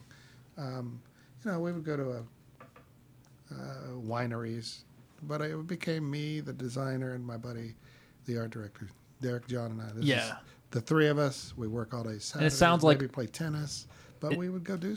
It sounds like a lot of these times too, when you're shooting a movie in these spots, you're already shooting on at the tourist Correct. sites and That's stuff like that. right. So you're seeing it the most inside of fabulous it. place there. Yeah, I mean, uh, that's exactly right. We're going there to shoot on top, outside of the Parthenon. You Yeah. know, we're- Right. Oh, there it is. I don't want. I don't want. Yeah, you're getting a view nobody gets. Yeah, right. I don't want to. Uh, you know, it sounds terrible. I'm very grateful for Yeah, that, yeah, that opportunity, but and to not have my family around, it's tough. Well, yeah. So that's the other. That's the McGill of it all to Yeah. me. Okay, and both of you guys have wives who are in the industry, so that's got to help because they understand. But it's still hard to not be there. Yeah, I really like my wife, Lauren. Right. I enjoy her company. Many years ago, we, when she was an on-set dresser and a prop person, we ended up getting offset. I did sitcoms forever to raise my children. I coached Little League Baseball, Mm-hmm. PTA, you know, all of the stuff that a family does, eat dinner together. We had always said when they're older, we will travel the world and take these jobs. Then that kind of came up a little sooner than I had hoped. It came up while my son was a senior in high school, and and she loves her job. She's a set direct decoration buyer, mm-hmm. very great at it. Very, you know, she loves her career. She loves what she's doing. She comes and travels with me, and maybe in a few years, or you know, soon, hopefully, she'll be a part of the team that travels with me. But that's just hard. There's a shorthand if your family. We were hijacked financially while I was in Budapest. She was in the U.S., much different time zone. Right. It's nine hours, eight hour difference. Trying Right. to solve that Right. and untangle the complete collapse of our financial sys- system. You know, it's hard. Stuff like that. Guillaume, do you ever take your family with you, or Yeah, no, I've been very lucky. Um, I've been when the kids were young, we took them everywhere, so Yeah. they lived everywhere. Um, and then my wife is a uh, is a costumer and a prop person, a prop buyer, so I w- were able to um, flip and do you know different things.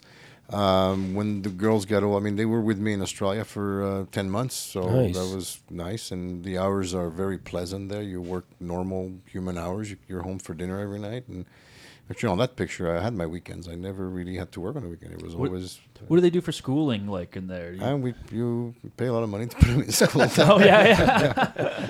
um, and um, you know, and then they're getting older. They're, they're late teen, they're teenagers, so you know, we'll probably do that again. And um, you know, but yeah, it's, it's still tough. I mean, I you know, I. I um, I think the, one of the worst things I ever did was take a job around the world when my second kid was born, and you know my wife is home with a uh, two-year-old and a baby, so that was oh not my not cool. god. you know? Yeah. yeah. We took our, our eight month old, who's now 23, to Luxembourg and was there with us. And we thought, oh, this would be great. My wife and I always laugh about mm-hmm. pushing the pram. Mm-hmm. Oh, I'll come and I'll push the pram. To, when he was teething, he was crying in the mm-hmm. hotel. It was, Yeah.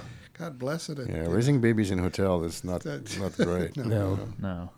And now my son is old enough. He actually has worked with me a couple of times, and he's there with me and c- c- actually makes a healthy meal for me because I eat like a 12 year old. Yeah. Uh oh, he's gonna start to work in the industry. I hope not. he's really smart. He's, He's really smart. yeah, I don't want my children digging in a jockey box with a flashlight. Yeah, I know. I, I told my kids that yeah. they could be in the film, but this was not doing props. well, it's I love what I do for a living. It's and a good given me career. Great life. I know. I agree. Yeah. well, my my. It's my exciting. youngest always refers to it as his backup plan. Yeah. Well, he. I, Right. you know, if I were an accountant, I wouldn't hesitate to ask my children to become accountants. Sure. Yeah. But for whatever reason, I think, oh, I don't want. I love what I do. I had an Yeah. amazing career, amazing life, uh, and they're healthy, happy humans. Yeah. Make their own choices. Hmm. I hope. So, uh, any other? Um, so, uh, your kids are all been on board with everything. I mean, I think it was harder on my youngest son, who spent his senior year when I was in Jack Ryan, living at home, uh, obviously, uh, um, having to take all of his classes in um, Zoom. right? I just think that was really Yeah, hard. that was tough for everyone coming out of COVID, where we were together all the time. Then I kind of dipped and went to Europe, and um, yeah, that you know, and I, I truly I remember having getting an email from a little league team because my email signature said Jeffrey Johnson, Masters of Sex, uh, Masters of Sex.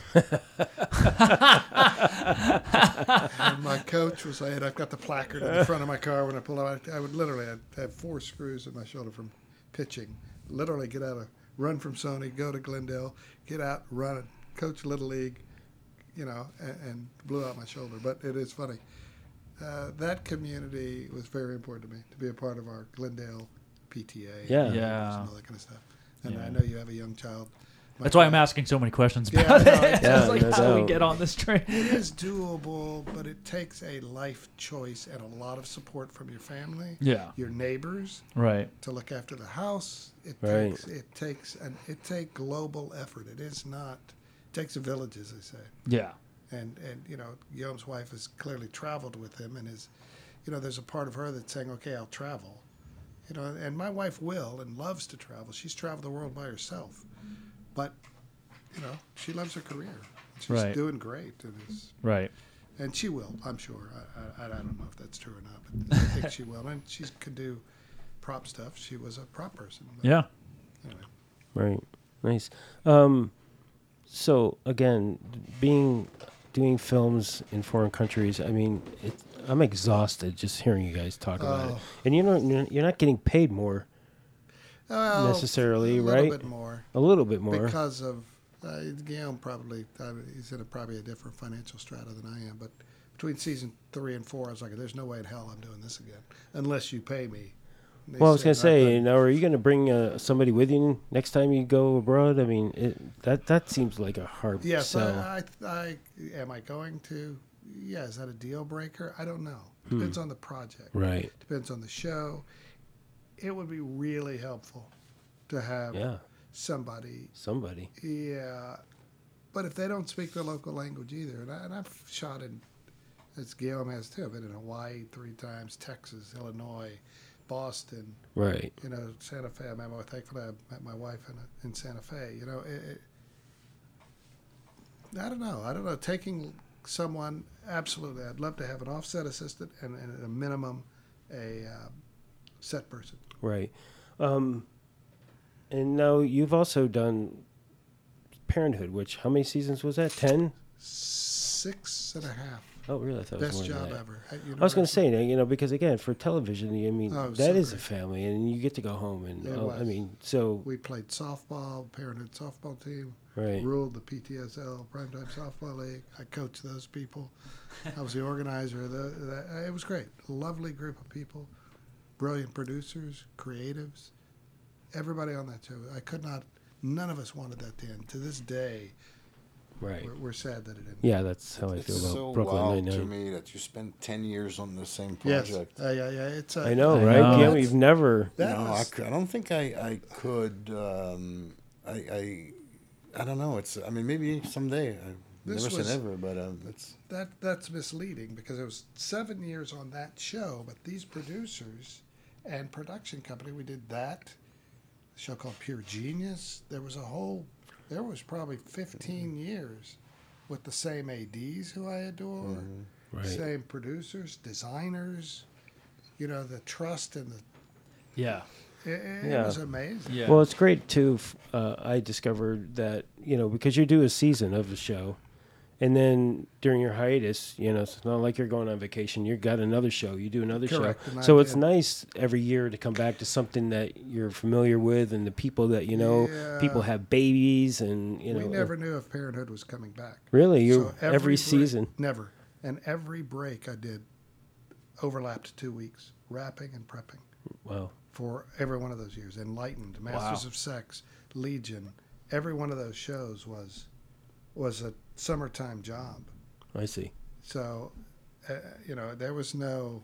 So you do something else and just come straight back into. Yeah, even on the Christmas hiatus of Jack Ryan, I went and did the pilot for Ghosts, which is some CBS thing that's taken off now. I, I, I just never. I'm always afraid to not work.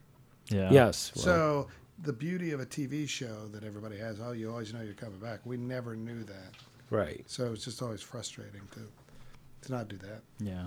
You know. Oh yeah, I'm looking at that IMDb. Oh, God bless. Green Hornet, that was Andy Siegel. Uh, Good Girls was lovely. Anyway, Right. Yeah. yeah, but that's again, Good Girls was the same production company family Right. of designer and Right. ads and You just kept rolling. Yeah, it's lovely. And then I'd dip away and go do something overseas or in another country or, you know, another state and then come back to that same crowd. So do you guys have uh, like a dream project that you I want to be Guillaume when I grow up. I mean, me- I yeah, want too. 32 Goddamn. people. I want Yeah. 42 people checking in and out of background. Yeah. You know, it's just 32 more problems. Yeah. yeah. Right. Exactly. I shouldn't say that they're all great, but um, I, don't, really, I, I mean, I, I've been uh, been very lucky. Um, I've worked on a lot of different things. Um, you know, I, I did uh, a film last year uh, called Night Bitch that's coming out, Yes. and uh, and that was one of those things. When I read the script, it was like I absolutely have to do Right. this, It's uh, hysterical. no matter what. I mean, can you And- talk about it all? Like what the concept of it is? Based on the best-selling book by Rachel Yoder, Okay. uh, and it starts uh, Amy it stars Amy Adams, Scoot McNairy, um, and it's a wonderful director, Mari Heller, who um, was just incredible. Uh, just, just, and I, you know, and it's, it was just a really great experience. You know, it was one of the things. It was hard. It was uh, a bunch of dogs and uh, a very uh, young child, and uh, Right. nights, and it was not easy. Yeah, And where- lots where- of food. That's all of them. Where was it shot? Dogs, animals. It was shot in Glendale. Oh, so it was uh, all here. Yeah, it was all here, and um, That's hilarious. Uh, and it was uh, it was one of those things. You know, it's it's it's um, not at all my wheelhouse, right. But it's nice to shake things up. You know, I mean, I, I like to go. You know, I, I finished Oppenheimer and went right into the 911 Christmas special, and Wow, then after that I did Night Bitch, and then we went right into Wolves, which is um, a, a movie. Um, with uh, Brad Pitt and George Clooney, Right. um, and then I was awesome. hoping to do another Reno 911 after that, but I guess you know we have to wait now.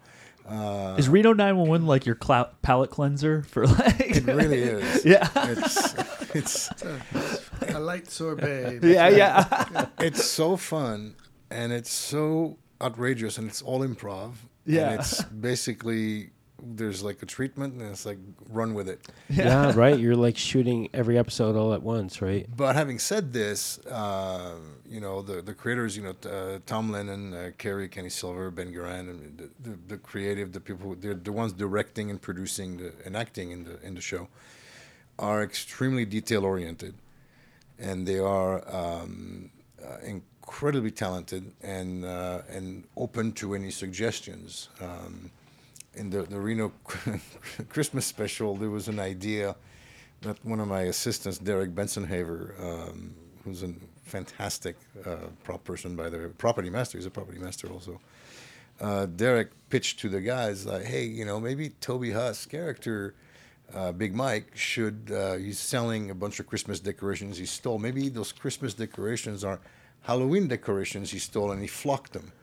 So it's, it's sort of and everybody just lost it. Like that's brilliant. and That's so we did that, and and that's the kind of Yeah. how open they are. And and That's awesome. and it always with that with that group, it always starts literally with just a conversation where we're just all laugh and we just say horrible jokes, and everybody has fun with it. And and it, and again, they're open to suggestions, and if they like it, then we'll do it. Nice. It's that simple. So yeah, it is a palate cleanser. It's also just spending. You know, those things are super quick. We shoot these ninety-minute films in like nine days Whoa. and um, and it's uh, it's quick. It's like six weeks of work, Right. and it's amazing.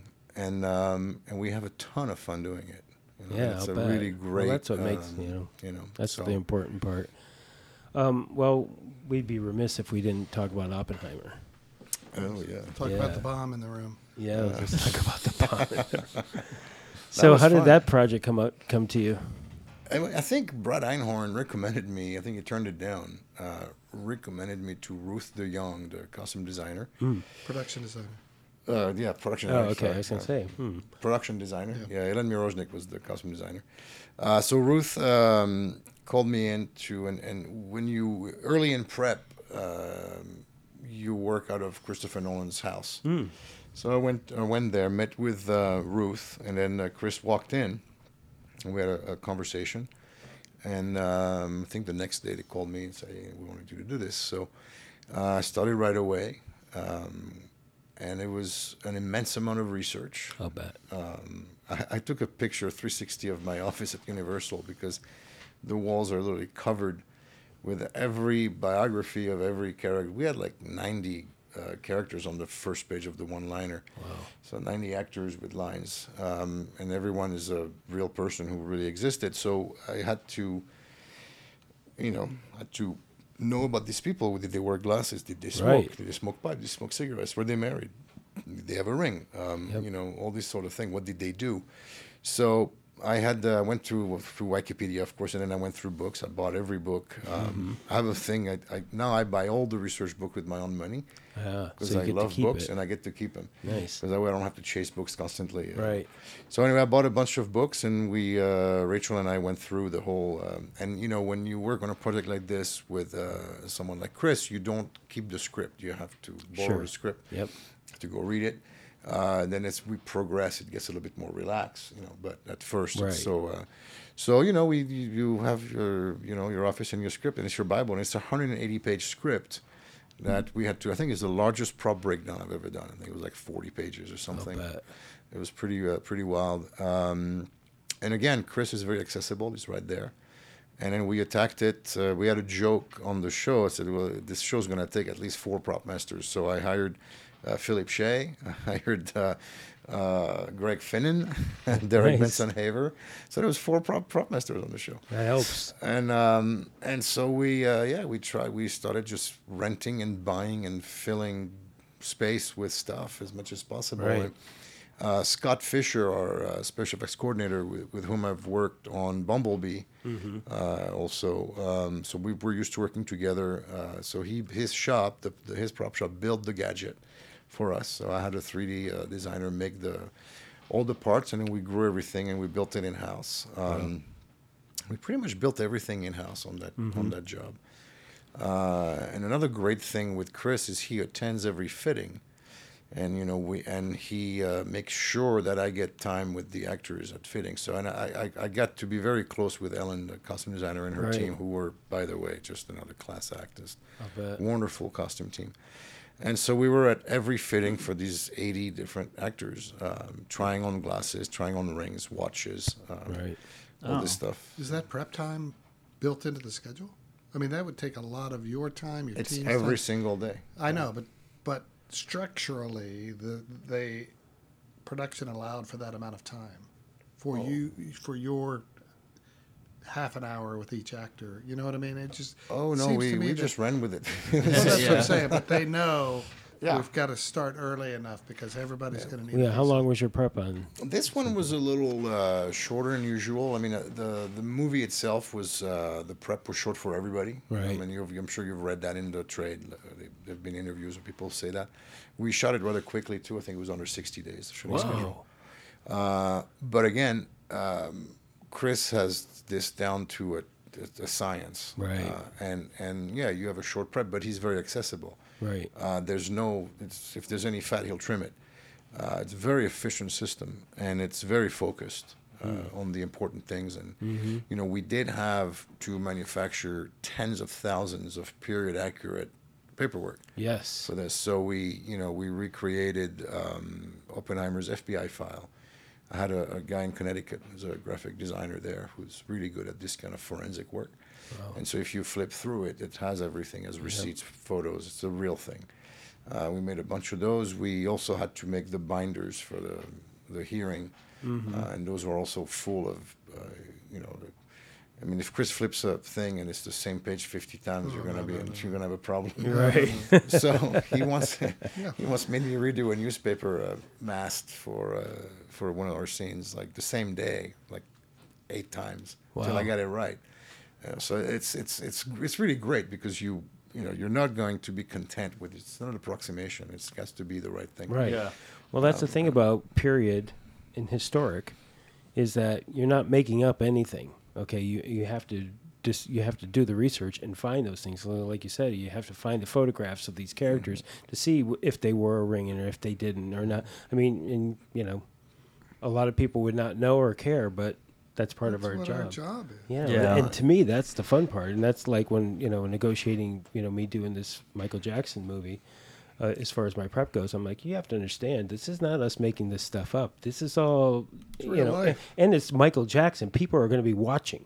Yeah. Okay, they're going to know if somebody's guitar pick is the wrong color. Okay, so you know that's a lot of research. I worked with him in 2001. really? Yeah. On what? Uh, Men in Black too. He's a, he was one of the agents. Oh, oh, yes, it was. Yeah. Wow. Him and uh, the lady, the cooking lady, the cooking show lady. I. Uh, Julia yeah. Childs. No, uh, No. the one Martha I went Stewart? to jail. Martha Martha Stewart. Stewart. Martha Stewart. She's been everywhere. Yeah. Yeah. Wow. So So uh, it's a, it's- period films are generally easier in the sense that you do have access to that research if you, you, you do it right. right. Uh, but it's not to say that some things aren't you know difficult with period pictures. Mm-hmm. You know, I've done a, a bunch of them, um, and there's always you know there's always that thing like oh it's just. I think the f- it's the first time in an interview with the director where he said, the first thing he said to me was this that's uh, this oscilloscope we have to get right, and I was like oh boy. and so we started like day one. I went to History for Hire. I said, I want to see every oscilloscope you have. And then I went online and I found it's like actually in 1931. It's called an oscillogram. So we found we bought the real one from the 30. We found them the shells and we and then we literally spent the entire three months of prep making them work. And the one Yeah, you'll see in the movie actually works. And uh, it was and you know thankfully I have really amazing talent in the crew. Like you know Greg Finnan is amazing at building things and electronics, and so he was the one running all of this, these gadgets. Right. Um, and again, I mean, you know, you're if you're a prop master, you're really a you're a seeker of talent, and then you Yes. you try to put the right talent with the right task. That's really all you Yeah. do. You're not out there like, but um, but uh, with Chris, um, yeah, attention to detail, obviously, with something like that was was key. And uh, yeah, we had a shorter prep, but um, I think we got it all done in the end. So was uh was his attention to detail take to the extent of where what was on the oscilloscope had to match, Yeah. And how did you achieve that? I Uh, we, did you have physics phys- uh, physics people with you? We sure did. Yeah. Yeah. We well we we read the exp- about the experiment. I read Mhm. every book and article on that particular experiment that uh, Dr. Ernest Lawrence did in Berkeley in uh, Right. in 39. No, in uh, 30 yeah, 39. And then we um, we recreated it. It's after the, the atom fission and so forth is discovered, you know. Uh, and then we had the professor David Saltzberg, who's the chair of UCLA physics department, um, was our tech advisor, along with Kip, um, you know, Chris's friend from Inception. And see. Yeah. uh, and we had so we had David on set who wrote all the blackboards because we everything Right. had to make Oh, sense. also. cool. Sure. Uh, and then he was the one that guided us. He works. Uh, David works with the um, the Hadron Collider in Switzerland. Wow. He's one of the scientists who who puts that together. Brilliant. So it was probably one of the best guy on this planet to do that for us. I guess so. we got very lucky to be able to get him. I just talked to him recently.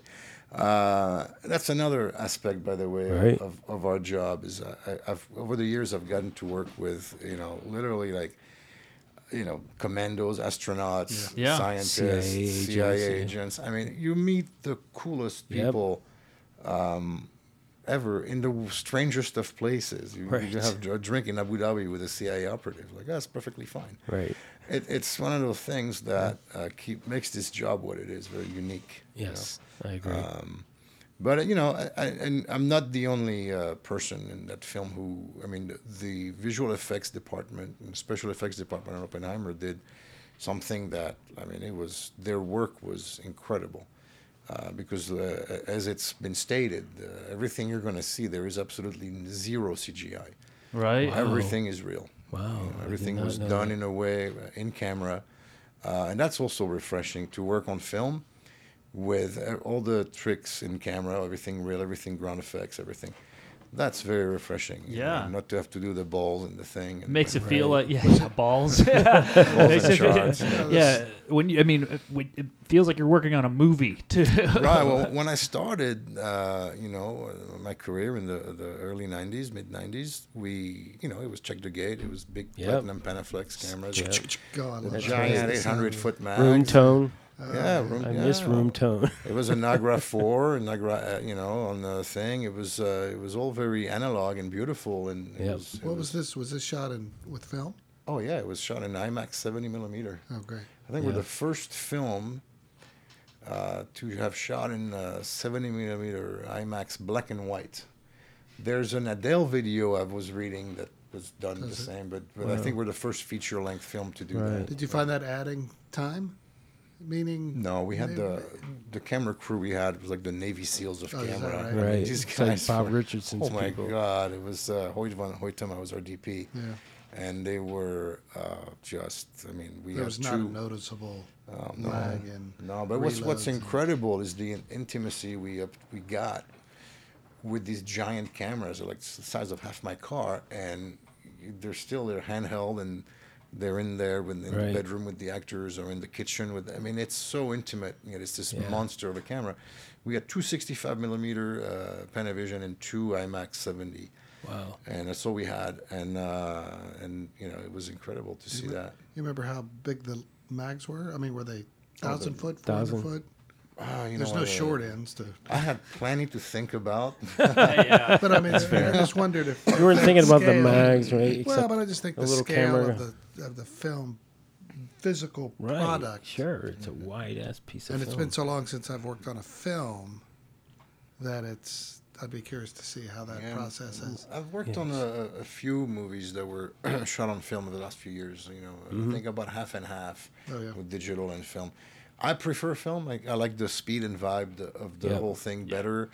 Um, the ca- you know, I, I've, I've, I mean, also it makes me, you know, it reminds me of my youth when Yeah. I was, Correct. you know, in early absolutely 20s exciting to me. To you know, working with Zoran and Donnie and those guys, that Right. whole, the crew with, you know, doing movies like Wild Wild West, where you Yep. know you wait for cameras to, to check the love that gates and all this Yep. kind of stuff. That was what was great about Once Upon a Time in Hollywood. You know, Oh, we- did you, it- you did film as well? oh yeah, Ah, so Quentin the only cases- shoots on film. Yeah. Absolutely. Tapes Chris with also, yeah. And then he would do the hundred roll thing. You ever Oh, heard yeah. that? Oh, yeah, every sure. hundred, every time we hit hundred rolls, we would stop and drink. Yep. in the middle of the damn Oh, day. yeah, I was yeah. like, wait a minute, we're gonna actually stop and have drinks, and it's like, yeah. And I said, I'm, I'm like, well, then do we go home? And they're like, no, we go back to work. I'm like, I'm not gonna drink. I'm gonna go to sleep if I drink in the middle of the day. Do you go to dailies? Uh, does, does Tarantino make you guys go to dailies? He didn't. We didn't go to. I don't think we had dailies. No, I mean we, he he showed us rough cuts along the way, but the thing he did do in prep is is that he would open up his theater, and he had a whole library of films he wanted us all to see before we started For the film. right, yeah, that's good. which That's was cool. really cool. And uh, um, there was a scene in uh, Bob Carol, Ted and Alice. Remember that movie? Yeah, but I certainly keep going. Yeah, um, where Robert Culp was wearing a ring that had a um, a lion's head. It was a lion's head ring. That's for Brad, right? Yeah. Well, yes. Wait, no, it was for Leo. Oh, for Leo, right? And uh, I came up to Quentin in the theater and I was like, "That's pretty cool." I says, "I want to get that for Leo's character." And he goes, "I love that." And then I found the actual ring on eBay from the movie. Yeah. So I got it in.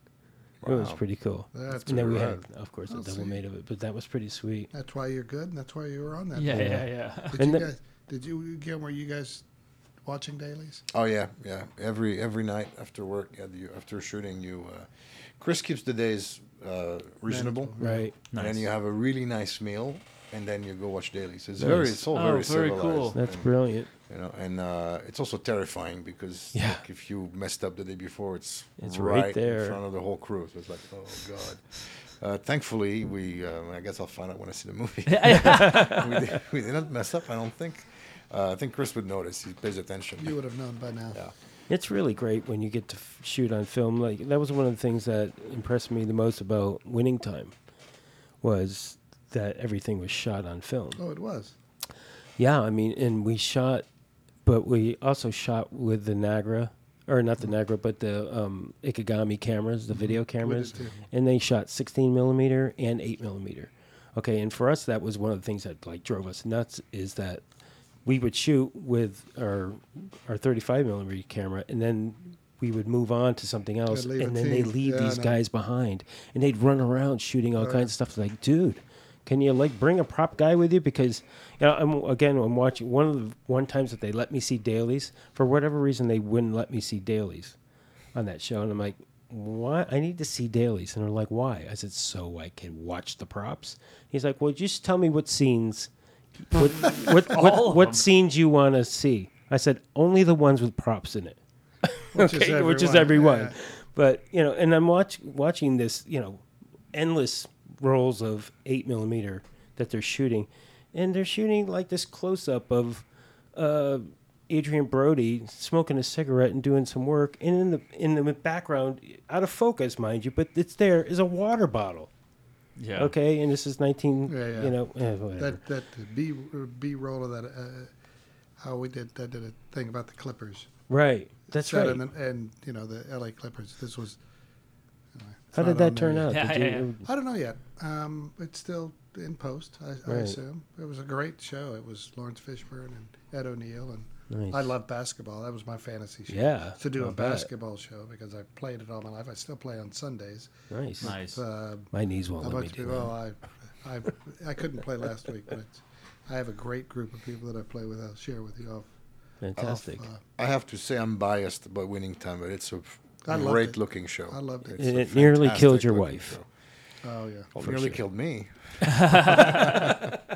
but it's a great looking show. The and, and the fact that they shoot on film and yeah. and it's all just so. I, I was fortunate to work with Jason Clarke, who's in Winning Time. Right. Was in, in the movie I worked on. Um, and he's just a just an amazing actor. He really Uh, is. I mean, because I, I would shoot with him on Oppenheimer, and then I would watch him on Sunday on Nice. Winning Time. Like, oh my God, it's two different guys. Yeah. Well, there's a new trailer out for Winning Time today. I saw that. Oh yeah, yeah, yeah, yeah. really nice. Uh, That's yeah, right. August sixth. I'm plugging my show. There you go. Oh really? Yeah, Oh, that's great to hear. yeah.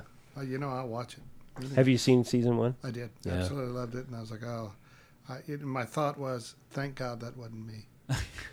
it, th you know, I, of course, I was in the weeds in some country watching it on my Right. Yeah. laptop, but I thought because I'm a basketball guy, this would Right. drive me crazy. Not Yeah. not in a bad way, Yeah. but I would be obsessed with this. It was process. fascinating. And I I just have to say- there. I know every character. I know Right. what college they went to. I But know every the basketball, the actual gameplay Oh, was phenomenal. That's what made me want to do the show. I was like, how are they getting these Yeah, yeah. shots? I don't understand it. They are in the game. yeah, Okay, and then I see they got a guy on rollerblades with a camera I saw that too. running up, going up and down, and then they have these remote control c- car cameras running up and down and wires overhead. And I don't even know how they make it all happen.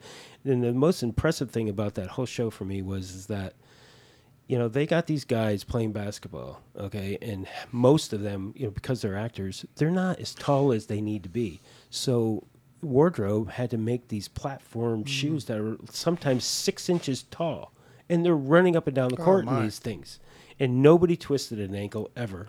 I did the same thing, but I got the 28.5 size basketball. Right. So they could palm them. Right. Had a bunch of those. That was brilliant. I had them made for, Yep. you know, I had them made probably like you did. Yes. In the same Chinese Right, exactly. manufacturer, whatever it was. I got But so then the act, I was like, these guys, there's no way these guys can play basketball. Turns out they were all great basketball Yeah. players, save one. Right. And they didn't. They could all palm it, and then you know, in between setups, they'd be.